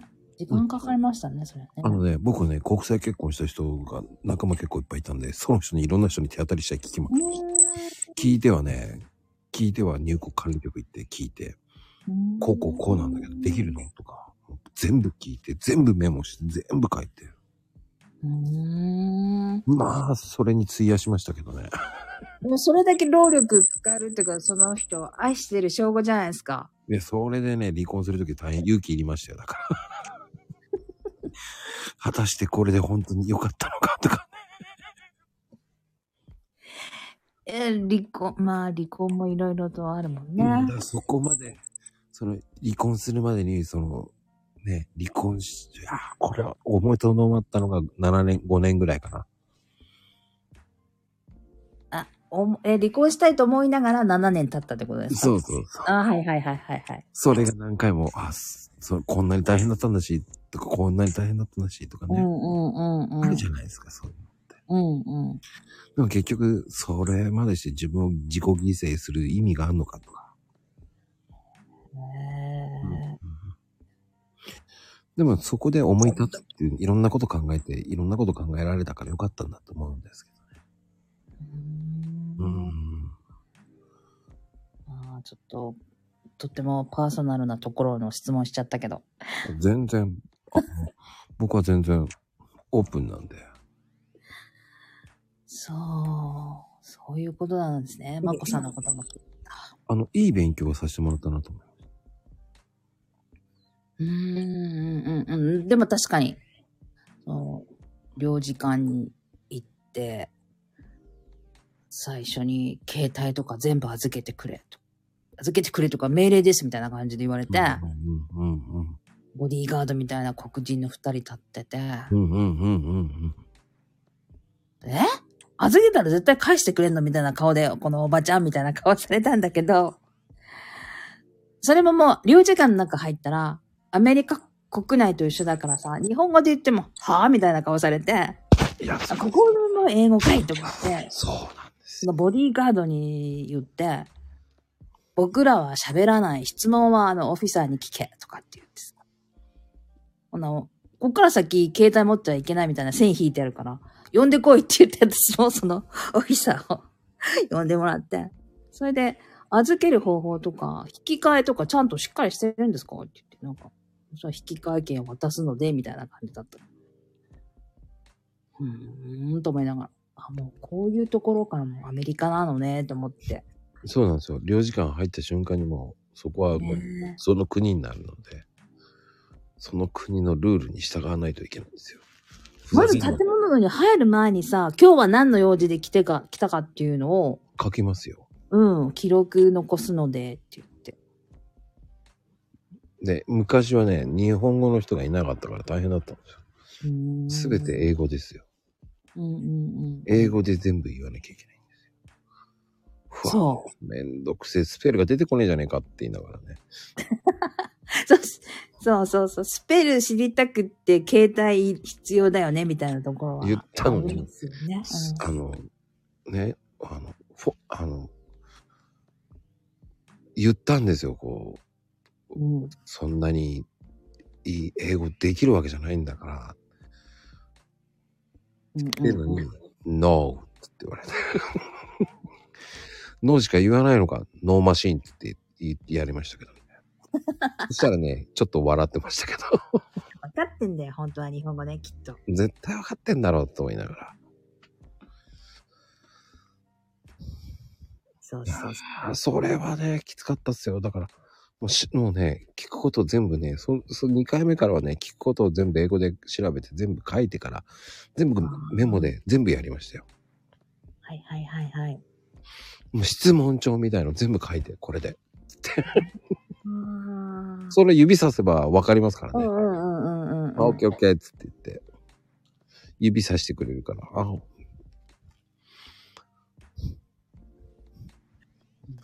あでもそういう、ごめんなさい。そういう状態だけど、国際結婚なんですね。相手の人、英語圏の人ってことですよね。そうですよ。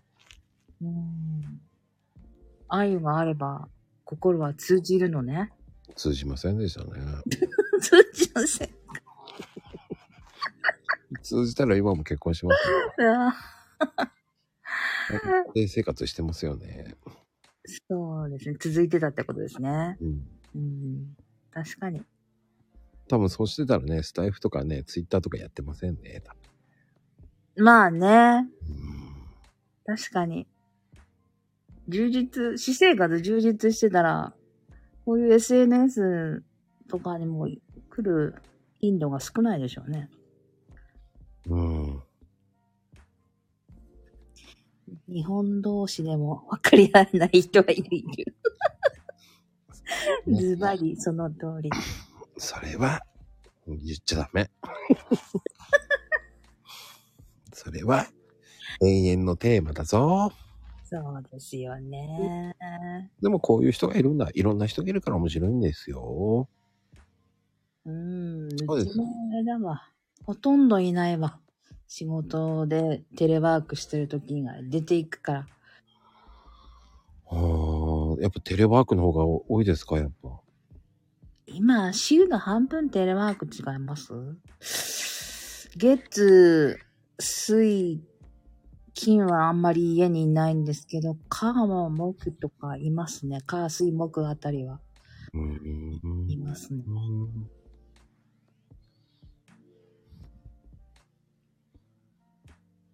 ニーナちゃん、過去にいたとか。まゆみちゃん、うちにもいるわ。って。そうか。うん難しいですよね、もう本当にそれ。もういいです、ここのくらい。このくらいまでなんか来てしまったら。どういうこと？みたいな。もうどういうことも疑問にも思わないですね。好きにやってんだからこっちも好きにしますね、みたいな感じですね。ルームシェアですよ。ルームシェアする相手って感じですかね。悟ってるんですね。うん、もう悟りましたね。じゃないとやっていけないので。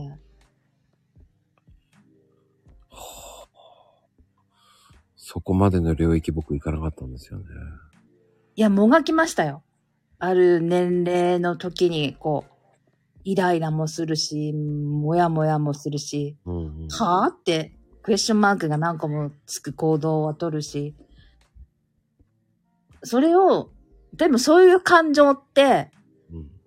相手のことを理解しようとする努力をする自分に酔うとか、理解したいんだみたいな欲求に駆られてるから、そういうことになるんだと思って、あ、そもそもそう、別に何しようがいいんじゃね？と思ったら 欲求出てこないじゃないですか。知りたいとか。うんうん自分、私の言うことに、その通りに動いてもらおうっていう欲求があるから、イライラするのであって、うんうんうん。まあ、あっちも一人間だし、やりたいこともあるかと思ったりすると、開き直れるんですね。例えばじゃあ、リモートワークしてるから、家で仕事してる姿見てるから、ここからここまで拘束されてるわけです。家にいるんだけど、仕事として拘束されてるわけじゃないですか、時間を。うん。で自分のことをやりたいことやろうと思ったら、それ以外の時にしかやれないじゃないですか。うん。夜か、休日かってことになるでしょうん。そうすると、休日の使い方っていうところまで、私が、えー、指示出したりとか、ダメだよみたいなことを言える、言っちゃうと、まあ、かわいそうかなとか思ったりもするし、まあ、言仮に言ったとして、その通り行動してくれたとしても、無言はストレスフルだから、いつか爆発する時が来ると思ったら、うん。そういう時は見たくないじゃないですか、こっちとしては。うん。対処法もわかんないし、爆発した時とか。それから、鬱になったりとか、逆に。うん。それだったら、あ、放置してる方がいいじゃないですか。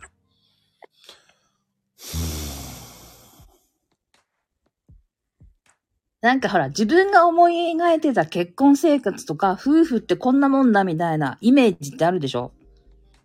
うんうん。そう理想図みたいな。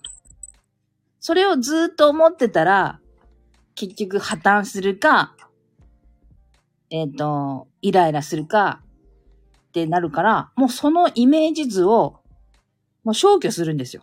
なくすんですよ。うん。自分の頭の中から。で、まあ、さらにしたところで、今現在こんな状況ですっていうところからまだ積み上げていくってのはおかしいけど、はいはい。目の前の状況をどうするかっていうのを、こう、気持ちを変えるっていうか、発想の転換というか、うん。もう話し合いは一旦したんだけど、話し合いしようと思っても話が通じないから、もう話し合いもする時間も無駄って思ったりすると、そういう域に入るんですね。悟りの。悟りね。そうなんですよ。そういうふうにすると、あのーまあ私の主観ですけど、顔が生き生きしてますよ、旦那の。前は、そら、次の日曜日にあれしといてよとかって言って、私がし日曜日に仕事出てったりす、すして、やってなかったりするじゃないですか。うん。あ頼んだのにやってないなとか言ってもブチって切れますよね。で、こっちも切れてるし、向こうも切れてるから、空気感良くないでしょ？家の中の。うんうんうん。だったら、最初から頼まなきゃいいんですよ。当てにしてて、してないから、その怒りがまた倍増するわけで。で最初から頼む。この人に頼むことはなしと思ったらいいんですよ。なんかわかるな。それすごくわかる。そうでしょ？それで、お互い、えっ、と、気分も落ちないし、ストレスフルにもならないし、えっ、と、なんですか、マイナス、ネガティブにならないじゃないですか。うん。一応ニュートラルというか、ゼロっていうか、そこは保てるわけですよ。うんうんうん。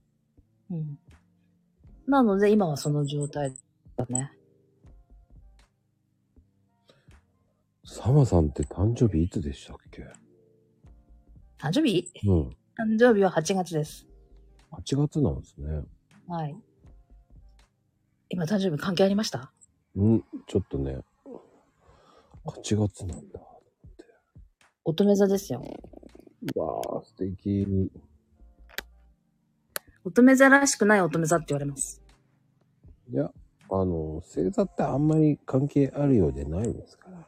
あ、そう。うん、どちらかというと、うん。まあでも、若干、大まかに合うっていうだけであって、細かに合うっていうわけではないの。全体的なことを言ってるような。そうですよね。だって幅が1ヶ月分あるから、8月でも、最初の方に生まれた人と、終わりの方に、もう乙女座の終わりの方の人とかって、違うから。うん、全然違いますからね。まああんまり、占いもね、適当に使えばいいんですよ。占いもいい風に使えばいいんです。いい方ね。ね。ねヘイトさん。はい、ヘイトです。ヘイトさんっていうことでいないのかな。なんかね、こういう風に占ってもらった結果がこうでっていうのを、ガチガチに頭にはめ込んでしまうと、そういう風に動いてしまうので、うん。あ、こんなこと言われたわっていう程度で帰、家に持って帰って、なんかあの部分はあったよね、みたいな感じに使えばいいんですよね。いや、そう思いますよ。ね。まあ、今はさ、どっかに行って占ってもらうっていうのもあれで、携帯でいろいろ出てますもんね。YouTube にしろ。うん。うんあのーあくまでも目安ですよね。そうそうそうそうそう。椎茸占い見ます。しいたけ。ああ、LINE かなんかで載ってくるやつ？じゃあ吹いちゃって。まあ、いろいろ。な、なんか、この心理学を勉強するようになって、うん。私って前の性格が、カチコチだったんですよ。うん。典型的な A 型ですね、みたいなこと言われてて、融通が効かない、型にはまった人みたいに言われてたんですね。うん。で、自分も、あ、そういうとこあるわ、って思ってて認めてたんですよ。そう言われることの内容に対して。うん。だけど、その心理学とかカウンセラーのテキストをこう読んでいって、えっと、そう、今までの自分を間違ってたっていうふうに否定することはしないんですけど、あ、自分の過去のこんな部分はこういうことから発生してたんだとか、この理論当てはまるよね、みたいなところがあって、今勉強してることがすごく役に立ってんですよ。もともとこう、サマさんって、あの、まあ、ミキさん的には、うんあの、探求心の塊なんでしょうね。うーん、まあそこは否定しないですね。うん。やっぱり行動派だよね。言われます。で、そもそも、うん。これよく言われるんで、私はいつもこうやって返すんですけど、うん。ど田舎から街に出てくる、都会に出てくる人間ってみんなそうですよって。今、生まれたところの土地のところで一生終えたくないと思うから出てくるんですよ。っていうことは探求心が強かったり、好奇心が強かったり、えっと、ここに行っちゃ達成感が一生味わえないと思ったから出てくるんですよっていうのをいつも言うんですよ。で、それはそのまんま今もそう思ってるんですよ。だからずっと都会に生まれて、この年までどこも移動したことない、あの住んだことを変えたところはないですっていう人たちを見見てると、あ、自分と違うなっていうのは、いつも認識しますけどね。うん。もともとそういう専門家とかにね、向いているタイプですよね。うーん、そうなのかな。でもみんなって職業持ってる以上何かの専門家じゃないです？うんだどちらかというと、やっぱりこう、うん、俺が見てる中だと、やっぱり、ちょっと研究者っぽいような職とか、やっぱりこう、自らこう、人生、学んでいく成長を忘れてないようなイメージがついいから、おー。なんだろうな。結局、目に見えない物事とか実態をこう、ね、ストイックに探求していくようなイメージ。好奇心旺盛だから、そういうのを行く方がもう輝けるっていう感じかな。あー、輝けるかどうかわかんないんですけど、やってると面白いです。で、面白いってなると、もっともっと深掘りしようっていう風にはなりますね。うん、だからそこが多分輝いても聞こえるんじゃないかな。多分ね、周りの人的にはそういうのを学んでる方が輝いて見れる、見られるんじゃないかな。うーん。みんなやればいいのにって思うのよ、私。やらないのね。あなたやればって言っちゃうの。性格的に。やったらいいのに、とかって。だ結局、そのミキさん的にはこう、広い視野と、深い洞察力がすごいいいんだと思うんだよね。えーそれは今褒める時間ですか？いや、見極めるエネルギーを持ってるのかなって思う。なんかね、面白いんですよ、結局。あのー、じ、私何歳ぐらいにこれ思ったのかな？面白くない時間を過ごすのはもったいない。結局何でも面白いって感じた方がいいんだよって思ったんですね。何歳ぐらいかな？高じあ実家で思ったから、高校までな、18まで実家にいたから、中学か高校のそのあたりで思ったんですよね。うーん。いや、でもね、いいもの持ってると思うもんな。8月26日ですからね、サマさん、誕生日は。それは何？どうかメモっといてくれるんですか？メモっといた方がいいですよ。サマさんの誕生日は8月26日ですから。もじゃあ皆さん、何かお持ちしております。誕生日。ね、今誕生日急にね。なんかね、そういうまこさんはいつなんですか？う、あ、肉の日です。あ、肉の日？はい。あ、なんか、風船のなんか、ツイートが皆さんしてたっけ？あのね、ヘイトさんと誕生日近いんですよ。へえうん。いつですか？まあ、その辺です。なんかね、誕生日が近い人って、特性が似てるんですって。えっと、近くかぴったしか、それと真逆。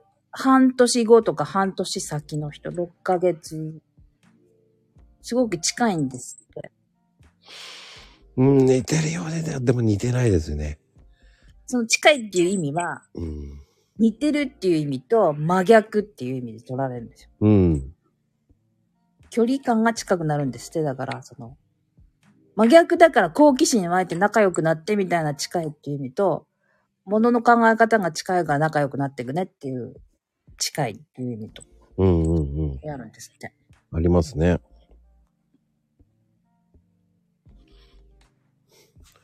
まあ面白いですよね、そうやって。2月9日違いますね。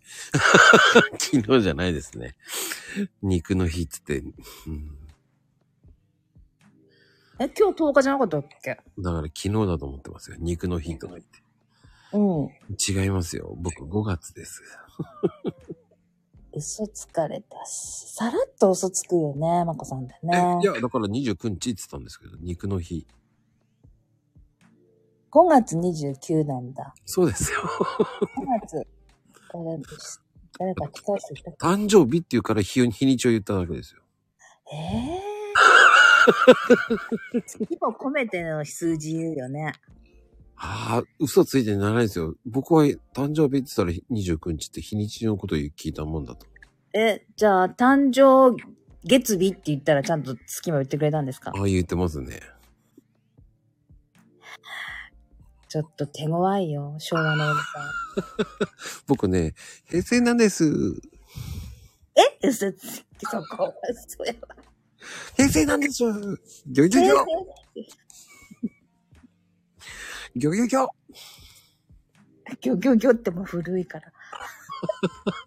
ちょっと魚ふくん風に言ってみました。出たよ、平成。だって平成って息子たちが平成なんだもん。ひどいよな、ないわ、とか言って。はぁ、こう見えてもまだね、30ピチピチなんですよ。30後半なんですよ。いやー、そんな悟り開いた店長の経験があるんだから、平成までではないわ。さっきから店長としての経験をいろいろ聞かされて。それは絶対昭和のおじさんですよ。ああ、そう思います。でもね、まだ行ってないんですよ。これから、これからですよ。まだ、厄年は。役年？42とかか。これからって言って、まだまだですよ。30代ですよ、まだ。皆さん、これはどうやってすいませんあの、僕15年前に結婚してるんですけど、あの、離婚は 5年前ですよ。はい、訂正入りました、皆さん。はい。15年前に離婚してないですよ。僕何度も言ってますけど、今までの番組でずっと言ってますけど、うん、でも両方経験してるから、先輩ですよね。人生の先輩。人生の先輩ではないと思いますよ。ねえ。はあ、離婚。それは僕15年前じゃないですね。5年前なんですよね。っていうことは、10年ぐらいは、結婚生活としては、えー実績があるわけですね。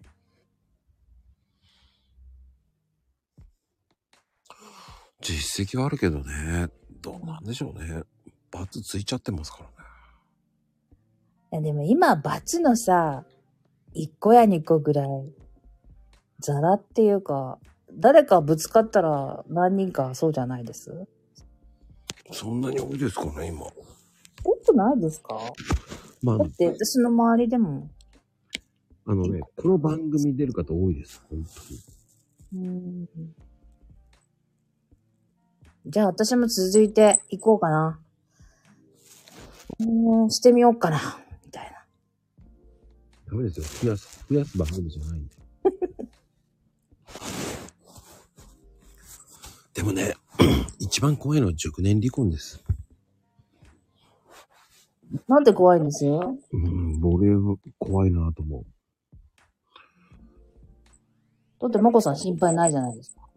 次に、いや、まだこれからネクストがあるじゃないですか。あ、ネクストマリッジがね。そこでね、熟年離婚されたら嫌だなっていう。いや、私も熟年ですよ、ニーナさん。なんか言ってみたい。あの、例えば、よくほら、ドラマとかでうん。退職してきました。えー家に花束持って帰ったその日に妻に離婚を告げられましたみたいなドラマ。結構リアルであるらしいですね、今ね。うーん。言ってみようかと思うねんけど、こ、どんな顔すると思って。怖っ。だけど、今定年伸びてさ、63とかなんだよ。そこまで、待つか忘れてるか、するかとかって思ったりもするけど。怖っ。怖いよね。女性陣がほら、あるねとかあるね、あるよねって、続けて、3人続けて、怖っ。怖っ。言ってみようかっていう気はあるよね。どんな顔するのかさ、いいよってすぐす即返事するって、もし、言ったら、あ、向こうも思ってたんだっていう、こう、えー結果を得られるわけで、うーん。なんで？とか怒ったりとかさ、そん、冗談やろ？みたいになったら、あ、違うんだ。離婚したいと思ってなかったんだ。まあ、い一種の実験というか、テストというか、試してみるというか。いや、怖っ。俺心臓止まりそう。え、そんな、うまく受け止めなくて、軽くでいいじゃないですか。軽くなんか受け止められないな、俺多分。心臓ギュンってなりそう。俺ならですよ。僕は無理だと思っちゃいます。へえ、じゃあそこで倒れてもらっても大丈夫です。救急車呼ぶので、心筋梗塞になってもらって。キャーだよな。キャーだよ、ほんとに。僕だったらもうギュンってなるな。嫌だな。でも今から結婚するんでしょ？孫さんがその心配するんだったら。今から結婚相手探すのにそういう人探さないでしょ、きっと。いやー、わかんないですよ。もう魔法にかけられたらわかんないです。魔法？ああ。魔法にかかるのは男の方なのかしらね。うん女のかかってしまったら最後ですか魔法？キラキラってなってる。ら。かけられたらアウトですかけられないように正気を保たなきゃいけないわ 向こうがかけてくるんだったらかかっといたらいいんじゃないですか、魔法。け。いやー、それで溶けてしまった時のね。まあでもそれが恋愛なんで。魔法の掛け合いじゃないけど、ワクワクしないんだったら恋愛じゃなくないですか？ほんと難しいですよね。その年になってくるとうんうんもう構えますよね、僕は。だね、その、ないない。いや、あるかもしれないよ。うーん。あのー、なんでしょうね、構えませんかまあ俺は、まあ今、今いないから構えるんですよね。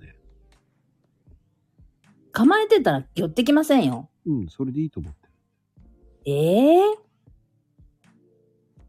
せっかくの独身なんだから。あ構えてたら、建物のそれとヘヘイトキャッスルじゃないけど、セキュリティ強すぎて、門を開けてないから、誰も入ってきませんよ。いや、それでなんか、とんでもないこと言われたら嫌なんで。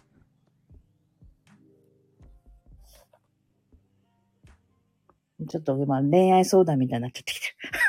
でもね、僕はね、どちらかっていうと、まあ、リアルを大事にしたいんだよ。ほんとリアルで遊びまくりますからね。楽しまないとと思っちゃえ、恋愛も楽しみじゃないですか？リアルな。う。それは思わないんだよ。え？それは思わ おからん、理解不能やわ。いや、リ、リアルなワクワクとか恋愛するから、いなんか、アニメの主人公が好きとかじゃないんだから、リアルでいい、リアルの恋愛でいいと思うけどな。まあそこまで考えてないっていうのがある。へえー、考えたくないですね。なんでだろうん、もう燃え尽き症候群が半分あるんです。ああ。もう十分ですみたいな？一回でもうお腹いっぱいになったし、ああ。あの、次に行けるっていうくらいのものが出てこればいいと思う。ほん、冷うん。めてる。あ、そうか。うん。だって、会ってもいないのに、こう、好きになられても困るっていうタイプなんで、僕は。え、それはネット上の出会いみたいなことですか、何でもそうです、あね。うんうん何でもそうだと思う。うんえー、まだ胃もたれしてるんですね。胃もたれ中で。次おかわりができないですね。好きかもぐらいが楽しいかも。なんか名言ですね、これね。ああ、それ、それぐらいがいいと好思う。きかもぐらいが楽しいかも。かも、かもね。かもがいいと思う。うんう。ん消化不良、そうそう。まだね、あのね、条約がいるんじゃないですか。そう。僕ね、エネルギー使いすぎちゃったんだと思うん。う。うん。使いすぎてるんだと思もエネルギー持ってかれたんじゃないですか。う。持ってかれましたね、すべて。持ってかれたんで、注入しとかないと、だ補充が追いついてないですね。脱力感が出ちゃった。プライムさん、いいこと言うね。ねカモなんだよね。カモ。ちょっと私さっきの、あの、コメントを戻してスクショしよう。好きくらいが楽しいかも。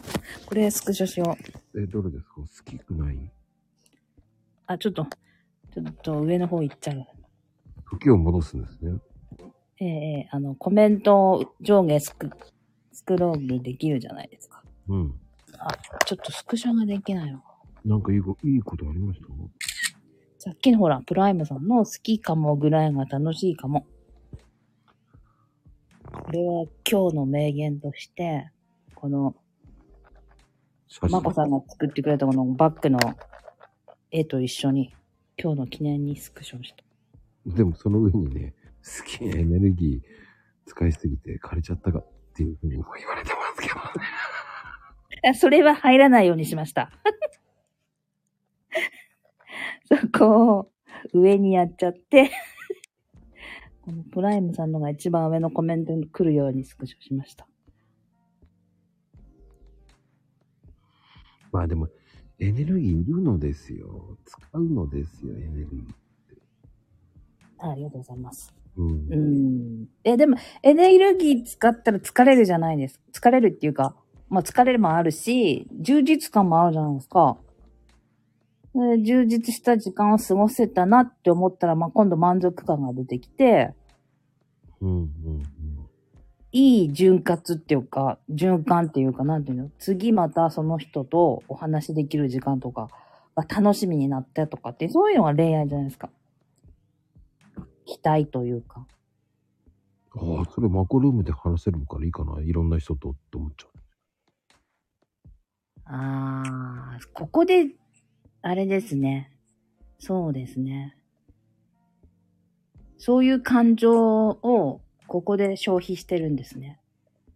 消費っておかしいけど。だって代行、代行って言ったらおかしいけど、できる場所が持ってるってことですよ。マッコさああ、そっか。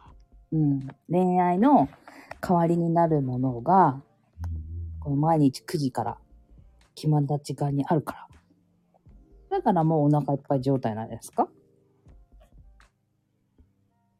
うん、でもね、いろんな人と話せるとね、刺激をもらえるからいいんですよね。うんうんうん。うん。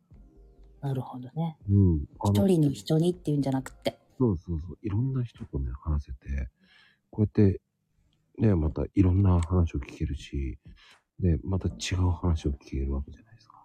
うんうんうん。すげえ楽しいですもんね、そっちの方が。うん、確かにね、こう、たまにしか聞きに来れてないですけど、ここって違う空間だよねって思うときある。この、なんていうのかな。まあ、いろんな番組あるけど、うん。なんていうのかな。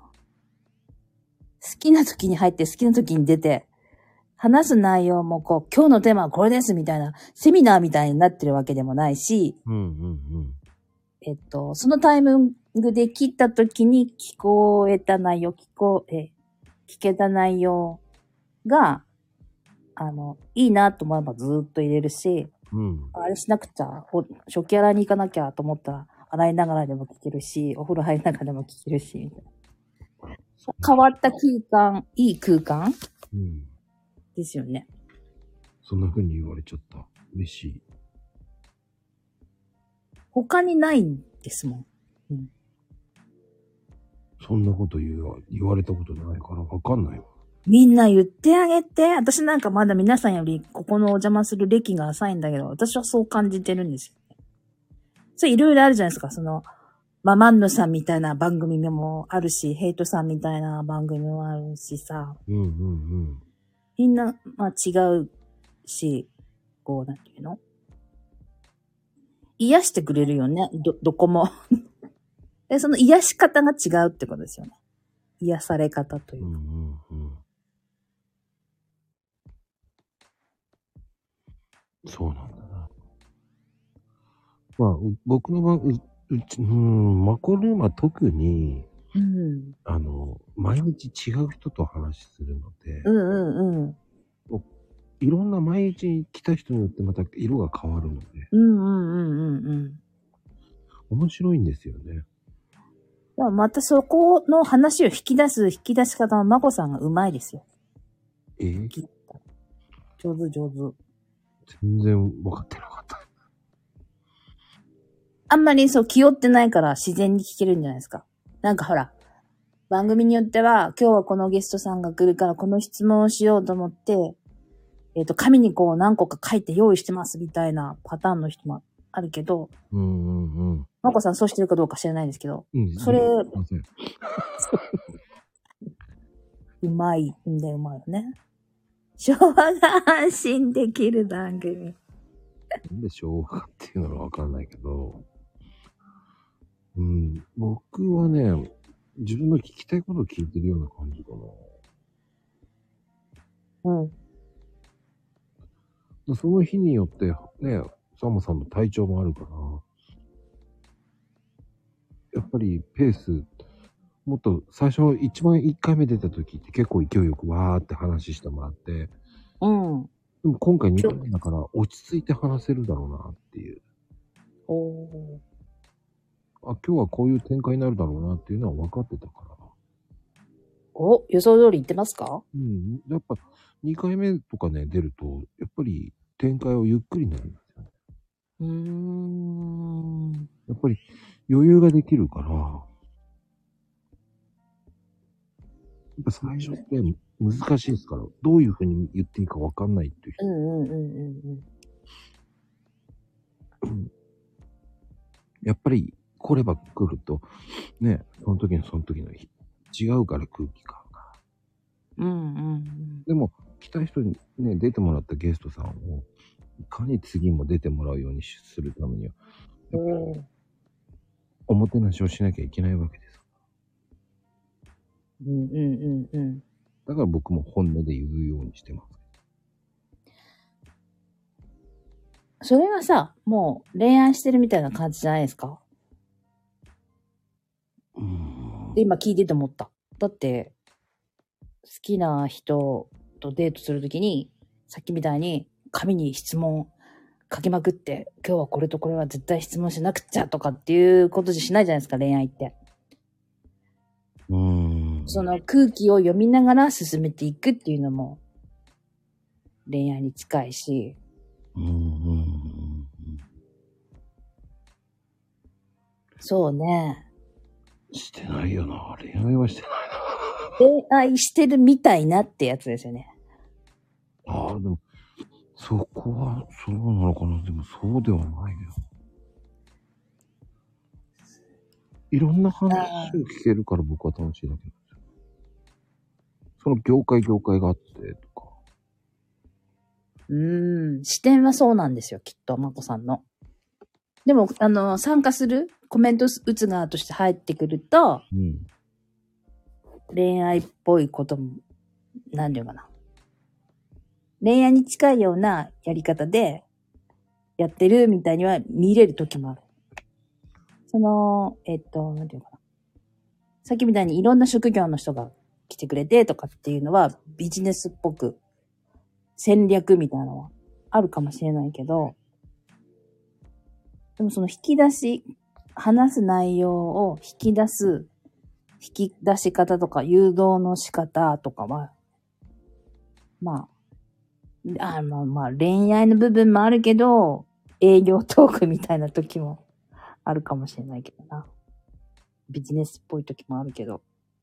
でもそれ使い分けられてるってことでしょ。うん。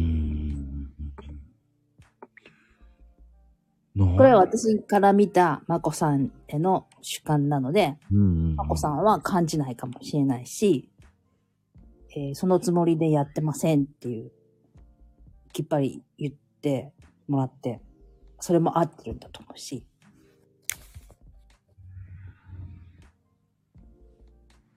うーん。はあ、面白いな。そういうふうに思うんだな。皆さんはどう思います？まゆみさんなんてほぼほぼ毎日入ってるでしょ？えいちゃんもそうだし、ねココちゃんも富士ちゃんも、最近はね、ご夫婦で入ってる方がいますからね。えー、すごいね。仲のいいご夫婦ですよ。で、それではそこの夫婦さんのルーティンになってるってことですね。そう、秋ママとね、レオパパはね、そうなん。へだからしっー。ぽりする話するときと、もうふざけた話をするときっていうのは、差が激しいんですけどね、この部屋。うんうんうんうん。今日なんか比較的すごく真面目な。ですね。そうですか？うんうん、ちょっと待って、そうかな。坂激しいか。坂が激しいってどういうことだ？だから激しいさ。差がね。うん。そうもうちょいちょい、ちょいちょい面白いこと言ってるね。もうね。時を戻すと、時を戻すとね、結構いろんなこと言ってますからね。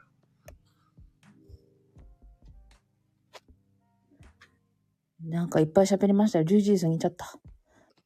気がつけば。ね、意外と早いんですよ、2時間。ねありがとうございます。なんか何を、あれですよ。私も計画性なくて喋ってるから。いや、面白いのよ。あのね、何が面白いかってね、あの、あのヘイトさんと話したとき、あのヘイトさんがトークで負けてるからね。ミキさんと話すると。いつ話したっけ？あの、ヘラクルカードの日曜日の1時ですか？そうそう。あれだとね、ヘイトさんがね、もうね、こう、トークに負けてるのよ。ほら、やっぱり他の番組行くと客観的に見れるでしょ？まこさん。すっごいのよ。あれがおかしくてね。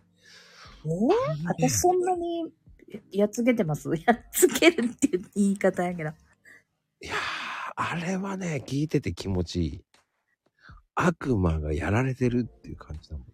え、コメントですか？あんまり上に上がらないじゃないですか。今日あ私がなってくださいっていう時しか声で上がらないじゃないですか。でも上がった時ほど面白いね。本当？うん。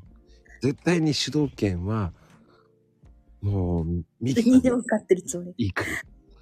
で、本人は、こう、うまく逃げてるような感じだけど、うん、突っ込まれてるっていうのがめちゃめちゃある。ええー、まあ、ツッコミは、うまいって言われます。うまいね、すっごいもう、おかしくておかしくて、あのくだりをもう最高と思いながら、じゃあ、次の日曜日の1時、皆さん、期待してお越しくださいませ。私、あの、ヘラクルカードでコラボするので、私もカードで皆さん、あの、占ってほしい人っていうので、やりますので。あの、結構ね、半分やらせですからね、あの方。もう、だって。半分やらせですからね、もう。大体ね、俺がその前の番組で言うんですよ。大体その人が当たりで出るんですよ。うん予言通りに出るんですよ。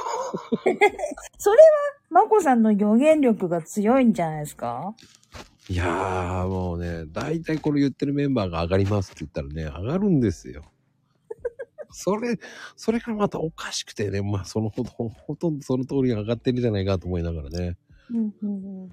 それがね、またおかしいんですよ。で一生懸命ね、44枚ありますからねっていう事態がもう、ね、説得力なくなるんですよ。あの、1時間に、えー10回ぐらい言うんですよ、44枚って。うんうんうん。あの言、ってますね。1時間で10回以上言うと説得力ないんですよ。いいこれは、クレームですかね。そう、枚数を、そう、クリアファイルじゃないですからね、とか、ね。そんで、き最近はね、切ってる風景を言わないんですよ。あ、もう切りましたから大丈夫ですとか言って、切ってないんですよ、あの方。パタパタってね、言ってないとですね。うんうまいんですよ、そういうところ。だそこで、クリアファイルじゃないですからね、なんつって言いながら。でもさ、あの、いろんなやり方あるから、それはヘイトさんのやり方で、オリジナルなやり方でだか。面白いですよね、本当に。あれはね、あの方しかできない芸当ですよ。ゲート。うんクリアファイルじゃないですからね。それ、結局僕の番組聞いてるから クリアファイル、あれクリアファイルですって言ったら、それがそこでクリアファイルじゃないですからね、なんて言えば、それ認めたことになるんだからと思いながら。逆に利用してますね、その前の番組の。そうなんですよ。前宣伝みたいにしちゃって。うまいんですよ、そ。だから今本人は、あの、黙ってますけど、多分、えー、都合が悪くなって急に言えなくなったんですけどね。うん、これ以上言われると思ってなかったとか。伏線。そうなんですよ。ねなんか反抗的なコメント出ませんね。出ません。だから、あれを認めてるんですよ。本人はもう何も言えないんですよ。認めてるから。やばい。いや、私も次、どうやってやろうかなと思ってるので、うんうんうん。またやり方違いますよ。私はね、一回一回切らないかもしれないです。あの、ほうほう全部一旦、まあ今喋っちゃうと楽しめなくなるから言わないでおきましょう。うん。いろんなね、やり方ありますから。だから僕の水肥もそうなんですよね。まこさんは数比やるんですね。あの、大昔やってたんですよ。あ、だから誕生日聞いたんですか？そうです、そうです。でもあれって生まれた年必要なんじゃないですか？あ、なくてもね、誕生日だけでもできるんで。あ、できるんだ。うん。それは、診断結果、私に DM でもらえるんですか？え、欲しいの？欲しい。だってそれ、まこさん調べて、まこさんだけ、その結果見てニヤニヤしてるってことでしょ？ニヤニヤしてないですよ。そこまでニヤニヤしてだってみんなのやつ聞いて、ファイリングしていくわけじゃないですか。ない。しません、しません。めんどくさいし。言うて知ってるんじゃないですか？あ、ヘイトさん出てきた。ニヤニヤね、してそうじゃない。しませんね。あの、あの、話しながらじゃないとわかんない。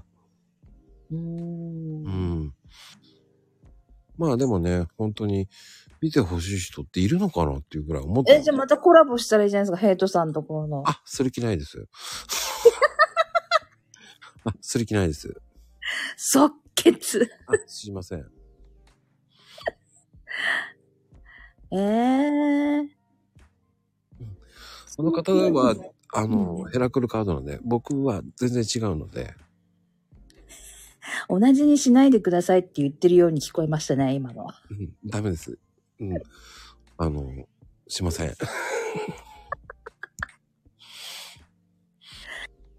了解しました。うん。あの、して、あれ、でも何？これ欲しいって、見て欲しいのかな？数比してもらいたいんじゃないですかね。私も一回してもらいましたね。違うところで。おーそうなんですね。こんなにいるんだね。へえ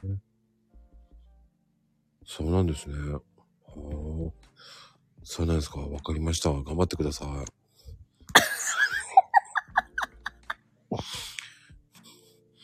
あれって、あれじゃないですよ。ああそんだけいるんだ。大変だなぁと思って。市場調査しただけだったじゃないですか。お仕事できるうん。する気ないです。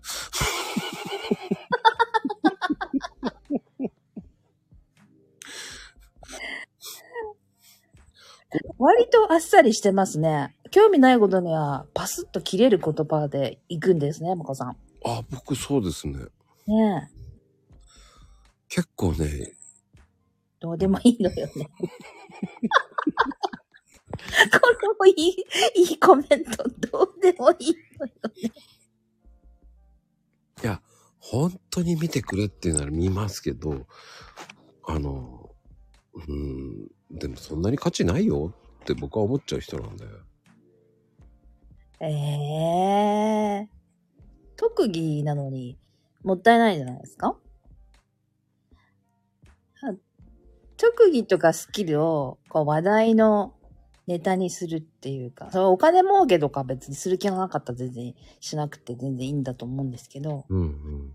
それこそ会話が弾むとか、コミュニケーションの一部として使っていけるから、なんか、うん、スキルにはなるんじゃないですか？うん、でも、ほら、あの、せんあの誕生日月だけでっていうのと、うん、月と日にちだけでっていうのと、全部見るってなると、本当にお時間かかるんですよ。あー、なるほどね。うん。そうするとね、1時間から2時間ざらりといっちゃうんだよ。そうですね。私も前もって何日か前にそれ言ってもらって、調べて、じゃあズームでっていう風になりましたもんね。うん前もってじゃないと受け付けませんみたいな。うん。それをね、すぐ、まあできるけどね、やってって言ったら。うん、でも。えっとね、5分から、あ、見てって言って、うーん、5分ぐらいかな。ああ、でもその間一生懸命なんかやってるから無言になっちゃう。もしラジオするんだったら。そうそうそうそうそう。ねえ。まあ、まあ、俺は話しながらやりますけどね。あ、できるんだ。うんでも、それでも頑張って、うーん、昔はそれを話しながらずっとやってたんでね。ね、もうお金いい時給もらってましたから。あ、本職としてやってたんですね。バイトです。まあ、それでも、お金が発生するようなやり方をしてたってことは、それはまあ、無料で何人もっていうとちょっとあれですよね。ああ、でも、一日何十人見てたかなっていうぐらい。もうあんまり数えてないですけどね。今ええいや、そんなにできないわ、私。いや、英語のレッスンに置き換えたとしても何十人もできない、相手できないな。もう数ですよね。数じゃなきゃもう、うまくなんないですもん。だって否定された人なんか何人もいましたもん。だってうん、そんなことないです。とか言われた時、ええー、と思いながら。そういう強気で出る人は、占いしてもらわなくても自分で自分の信念貫いて生きていけばいいんですよ って言っちゃう、私。私だったら。僕はねそれは受け、受け答え、ちゃんと受けないとダメだ。ああ、ああちょっとね。で受けてあげた方が、そのうち信用しないならこの人はと思っちゃうんで、うんうん。それは崩していきますね。そうね。まあ私もまあ言わないと思うよ。心の中で思ってると思う。でも顔に出ちゃうかもしれないな。難しいんですよね。はいどうそのどうしないような顔しながらやりなさいって言われたからね。そうね。うん。細、丸さんの心当たりない。丸にしてもらって。うん。今でもあの方もいないから、なんか今、娘さんがやってますよね。うん、でもあの人も血のつながりがある人でもなく、なんかさ、今主流なのはゲッターズのがすごい人気あるみたい。ゲッターさんのはもう特殊ですからね、あの方のは。当たりますよね、あの人は。すごいですね、あの人。当たります？うーん。でもね、結局信じる信じないのも、うん、好みの問題だと思いますよ、本当に。そうね。うん。なんか手相とかもあるし、なんかほくろとかも種類いっぱいありますもんね、占い。そ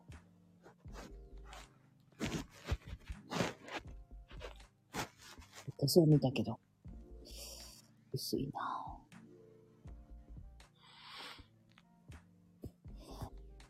しいたけさんもね。私ね、これまだめちゃくちゃ喋ってるけども、あれですか。う。いいですよ、大丈夫ですよ。あのこんなこと言いながらね、前世占いっていうのを言ってきたんですよ。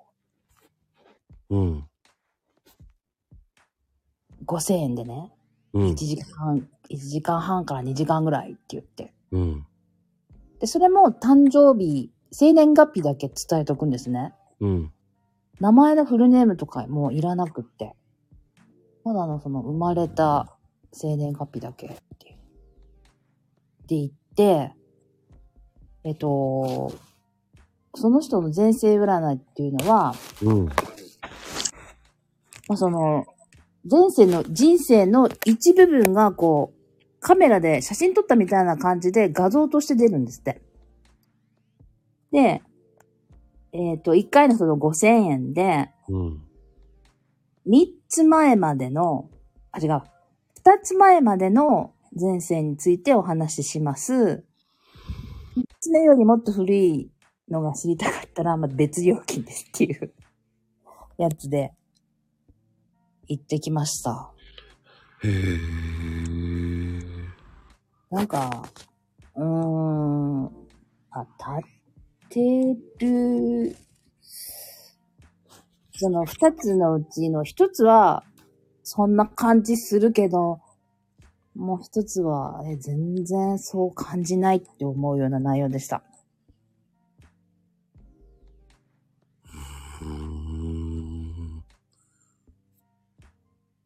難しいんですよね。前世なんて俺わかんないもん。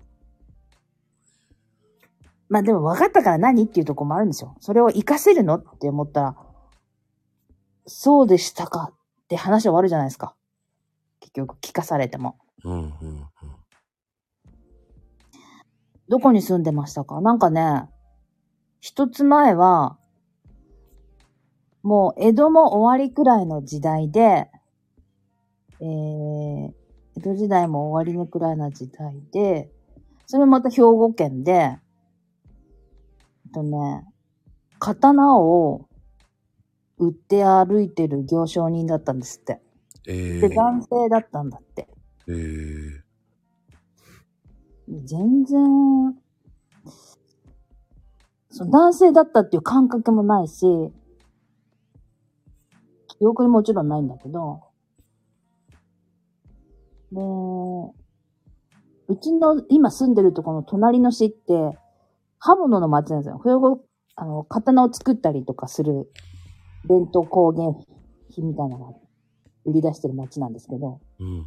ここの人って言われて、で、私が今住んでるところ全然伝えてなくて、い今、現世って前の前世とか全然前世とか、関わりのある近くに住むのが、まあ同じエリアってことですよ。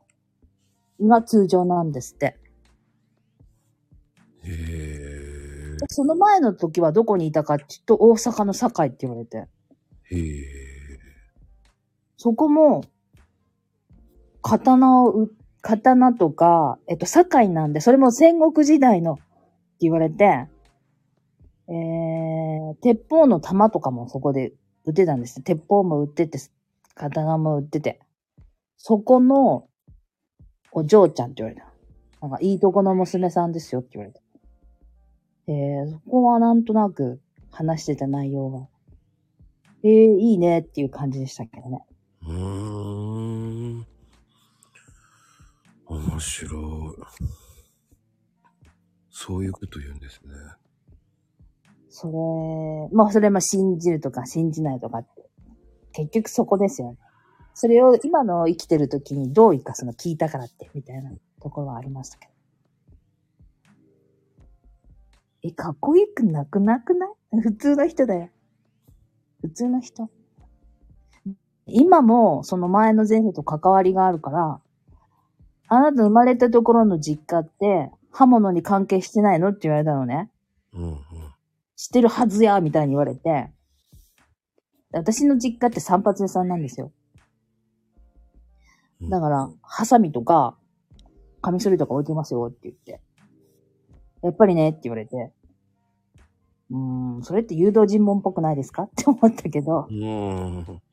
言い方と思ったけど。ちょっとね、そういうのって誘導尋問も入ってるんですよ。入ってるよね。それで自分の思ってることを確信になっていったら、どんどんそっち方面で話し進めるっていう、占いの手法みたいなので、なんか聞いたことあって。うん。手相やってるおばさんとかも、そんな、あの、なんかそういうスクールとか習いに行くのね、一応。でそういう風に持っていくのよって言ってた。あなるほどね、と。持っていきますね。ね。っていう話でした。あの本当にうまく持っていくんですよ。うん、ちょっと心理学っていうか、うん、その、だってね、その手相を見てもらった別のところでもね、うん。なんか、子供二人っておっしゃったけど、もう、なんか他にも妊娠しなかったとかっていう聞き方するんですよ。うんうん。で、うん？と思って、あに、まあ流れましたけど、みたいな話。ほら、出てるのよ、それが、とかって言うんで、うーん私が言ったからじゃないの？とかって思ったけど、線で出てるわよ、とかって言われたのね。ああ、こういうやり方もあんのね、と思いながら聞いてましたけど。面白いな、そういうのって。ね、いろんなやり、占いのやり方があるので。そう。そうでもそれって、すごい勉強になりますね。その、カウンセラーとか今やってるところの、こう、話の持っていき方とかっていうの思うときは、はあります。うんうんうん。まあね、いろんな、こう、誕生日とか、まあ、本当に生年月日とかそういうの見ないと、バースデー、バースデーナンバーとね、また、そういうのってまた違うので、うーん。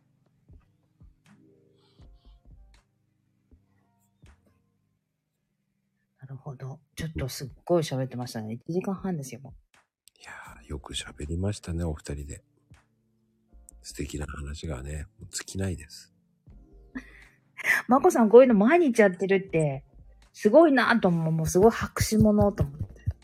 え、マジですか？うん。もう、あと10回で400です。ええ一年と、もう355年、一年一ヶ月ぐらいってことですか？そうでございます。うーわ400回ですよ。すごいですね。ちょっと、できないわ、私。継続するっていうことはちょっと苦手かな。いやなあとはやめ時です。ー いや、やめなくていいんじゃないですか。えまあ、やめたくなったなと思ったら、やめれば、その、なんていうのかな。義務感とか、あんま持たなくていいんじゃないですか。自分の番組だし。そう。でもね、やめ時いつがいいかなって考えてますよ、いつも。ええスパッとやめるのもありかなって思ってますよ。いや、それは予告してほしいですね。しません。スパッとやめて、適当にやっていきますとか言う。ええもう一年やったからいいかなっていうのもありますよね。うーん。やめたらコメント欄で楽しめなくなる。いや、でもね、そこがスパッとやめるのが僕の、こうう、うんん、花のように散るっていう方が面白いかなと思って。目指してるもの何なのって言われたら何にもないんですよ。うーん。ただ闇雲にやってきたかなっていうだけなんですよね、結果的に。こうやって毎日こうやっていろんな人と話してるのはいい、すごく楽しいですけど、うん。でもそれ以降のものってあるって言われたらないねーって言われちゃうんですよね。確かにないなぁと思って。どこまで突き進めばいいのっていうのもありますよ。ああ。突き進むって意識持ってたらしんどくないですか？あ思わないですね。突き進んでやろうと思っちゃいますからね。うん。そこはね、全然モチベにはなりますよね。うん。でも違った形でもいいんじゃないかとね。うんう。ん。もっと違うラフな形でもいいんじゃないかと。マコルームっていうのが名前が浸透しちゃってるからなぁと。うん。壊したいっていうのがあるんですよ。ええせっかく浸透したものを壊したいっていう方になる性格の方なんですね。うん、僕はそういうもんですね。あなんでしょうね、こう、次のこと、次のこと、うん考えちゃうんですよ。ーもう、いいんじゃないですか？なんかあの、辛口のあれもなかなか、なんか、方向性が違ってて面白いですし。うん。だからね、そうそうそうそう。なんでしょうね。なんかね、うん。ガラリと変えても面白いんじゃないかとかね。そういうふうに分岐点なのかなとかね。なんで破壊とって。はい。回答。破壊とね。はーい。いい感じです。このごじり方。あの糸ですよ。雲の糸的なね、なんかね、怪糸ってなんかドラマありそうですね。中から糸が降りてきてね、もう、そこからあなたはね、あの、現世に戻れますっていうお話ですよね、多分ね。雲の糸ちゃん。そうですね。雲の糸のパクリバージョン。だって、骨だけになってるし、戻ってもな、みたいな。はの、赤の糸は、赤の糸はあなたってことですか？そうか、そっちか。どういうことだろう？大藤さんの真意は何だろう？ほら、あの、中島みゆきのですね。うんオッケーオッケー時を戻そう。そっちか。富士ちゃんはね、ほんとコメント職人だよね。面白いのぶっ込んでくるからね、本当に。面白い。本当にコメントうまいんですよね。いろんな職人いていいですね。多彩です。ここに来る方々。タレント勢揃いなんで、だからやめれないなと思っちゃうんですよね。ねなんか、あれじゃないですか。あ、これって録音のやつってコメント見れないんですね、スタイフはね。うん。ああ、じゃあその時の本当のライブ感ってことか。拾える時にスクショしとかないと残らないんですよね。もうどな残らないから俺やらかせるんですよ。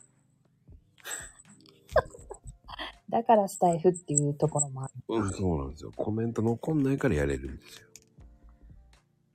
うんでも、そうっすねえーちゃんとまゆみちゃんやらかしてますよ。うん、運縁って何ですか？運縁っていう名言また出ましたけどね。運縁って。もうダメでしょ。今もうやらかしタイムですよ。もうほら、ね、眠くなってきちゃって、11時半だから、指が、ノートの指と連携が。ルンド家になるのよって。ちょっとしょ。反省。ねえ、もう、しめじさん頑張ってるわ。もうフル活動。だしめじもね、ストライキ起こすわ。え、なんか不具合出るんですか？いや、あの、まゆみちゃんのだけです。ああ。はははは。みさんの、しめじがね、そうですよ。一回、アンインストールしてみたらいいかな。そうですね。いやーでもね、本当に、いやー本当今回もね、えー、本当出ていただき、本当ありがとうございます。本当、いや、とんでもございません。なんか、ここに、ね、来るまでにちょっといろいろね、お返事も申し訳なかったです。いやーもうね、本当多忙な方ですからね。いえいえいえ。もう出てもらうのに本当お時間かかりますから。あの、旦那のリモートのせいです。いや、そんなことないですよ。もう本当、もう本当に大人気な方。いや、全然人気ないです。どこにもいっぱい、なんかもう自分からコラボお願いしますって言ってヘイトさんにもコラボしてもらうし。引く手もあまたですから。あまた違います、違います。うもうね、あまたのオロチとも言われてますから。ん、どういうこと？わかんないやー、てなことでね、本当に今日はありがとうございました、本当に。はい。ありがとうございました。長々とお付き合いいただきまして、こちらこそ大変。ありがとうございます。感謝いたします。皆様、長い時間お付き合いありがとうございます。次回はサマンサタバタタンになりますのでね。なんてなんてサマンサタバタダンになりますから。第3弾ではないのでね、サマンサ、サマンサタバタダンになりますから。次はどちらで出させてもらおうかまだ考えさせてください。はい。あ、うまいですか。もう次回の、えー第3弾ではなく、サマンサタバタダンになりますから。でじゃあもう、サマンさんで行くってことですね。うんなんか可愛いダンになりますからね。サマンサタバタダンになってからミキさんで出るかもしれないけど。どないやねんっていう、そうです。見ときます。えー多分それには皆さん、あの、やらかす場合もあるのでね、コメント気をつけてください。はい。はい。ありがとうございます。ございました。おやすみなさい。皆さん、ありがとうございました。って今手振ってます。おやすみカプチーノです。おやすみカプチーノ。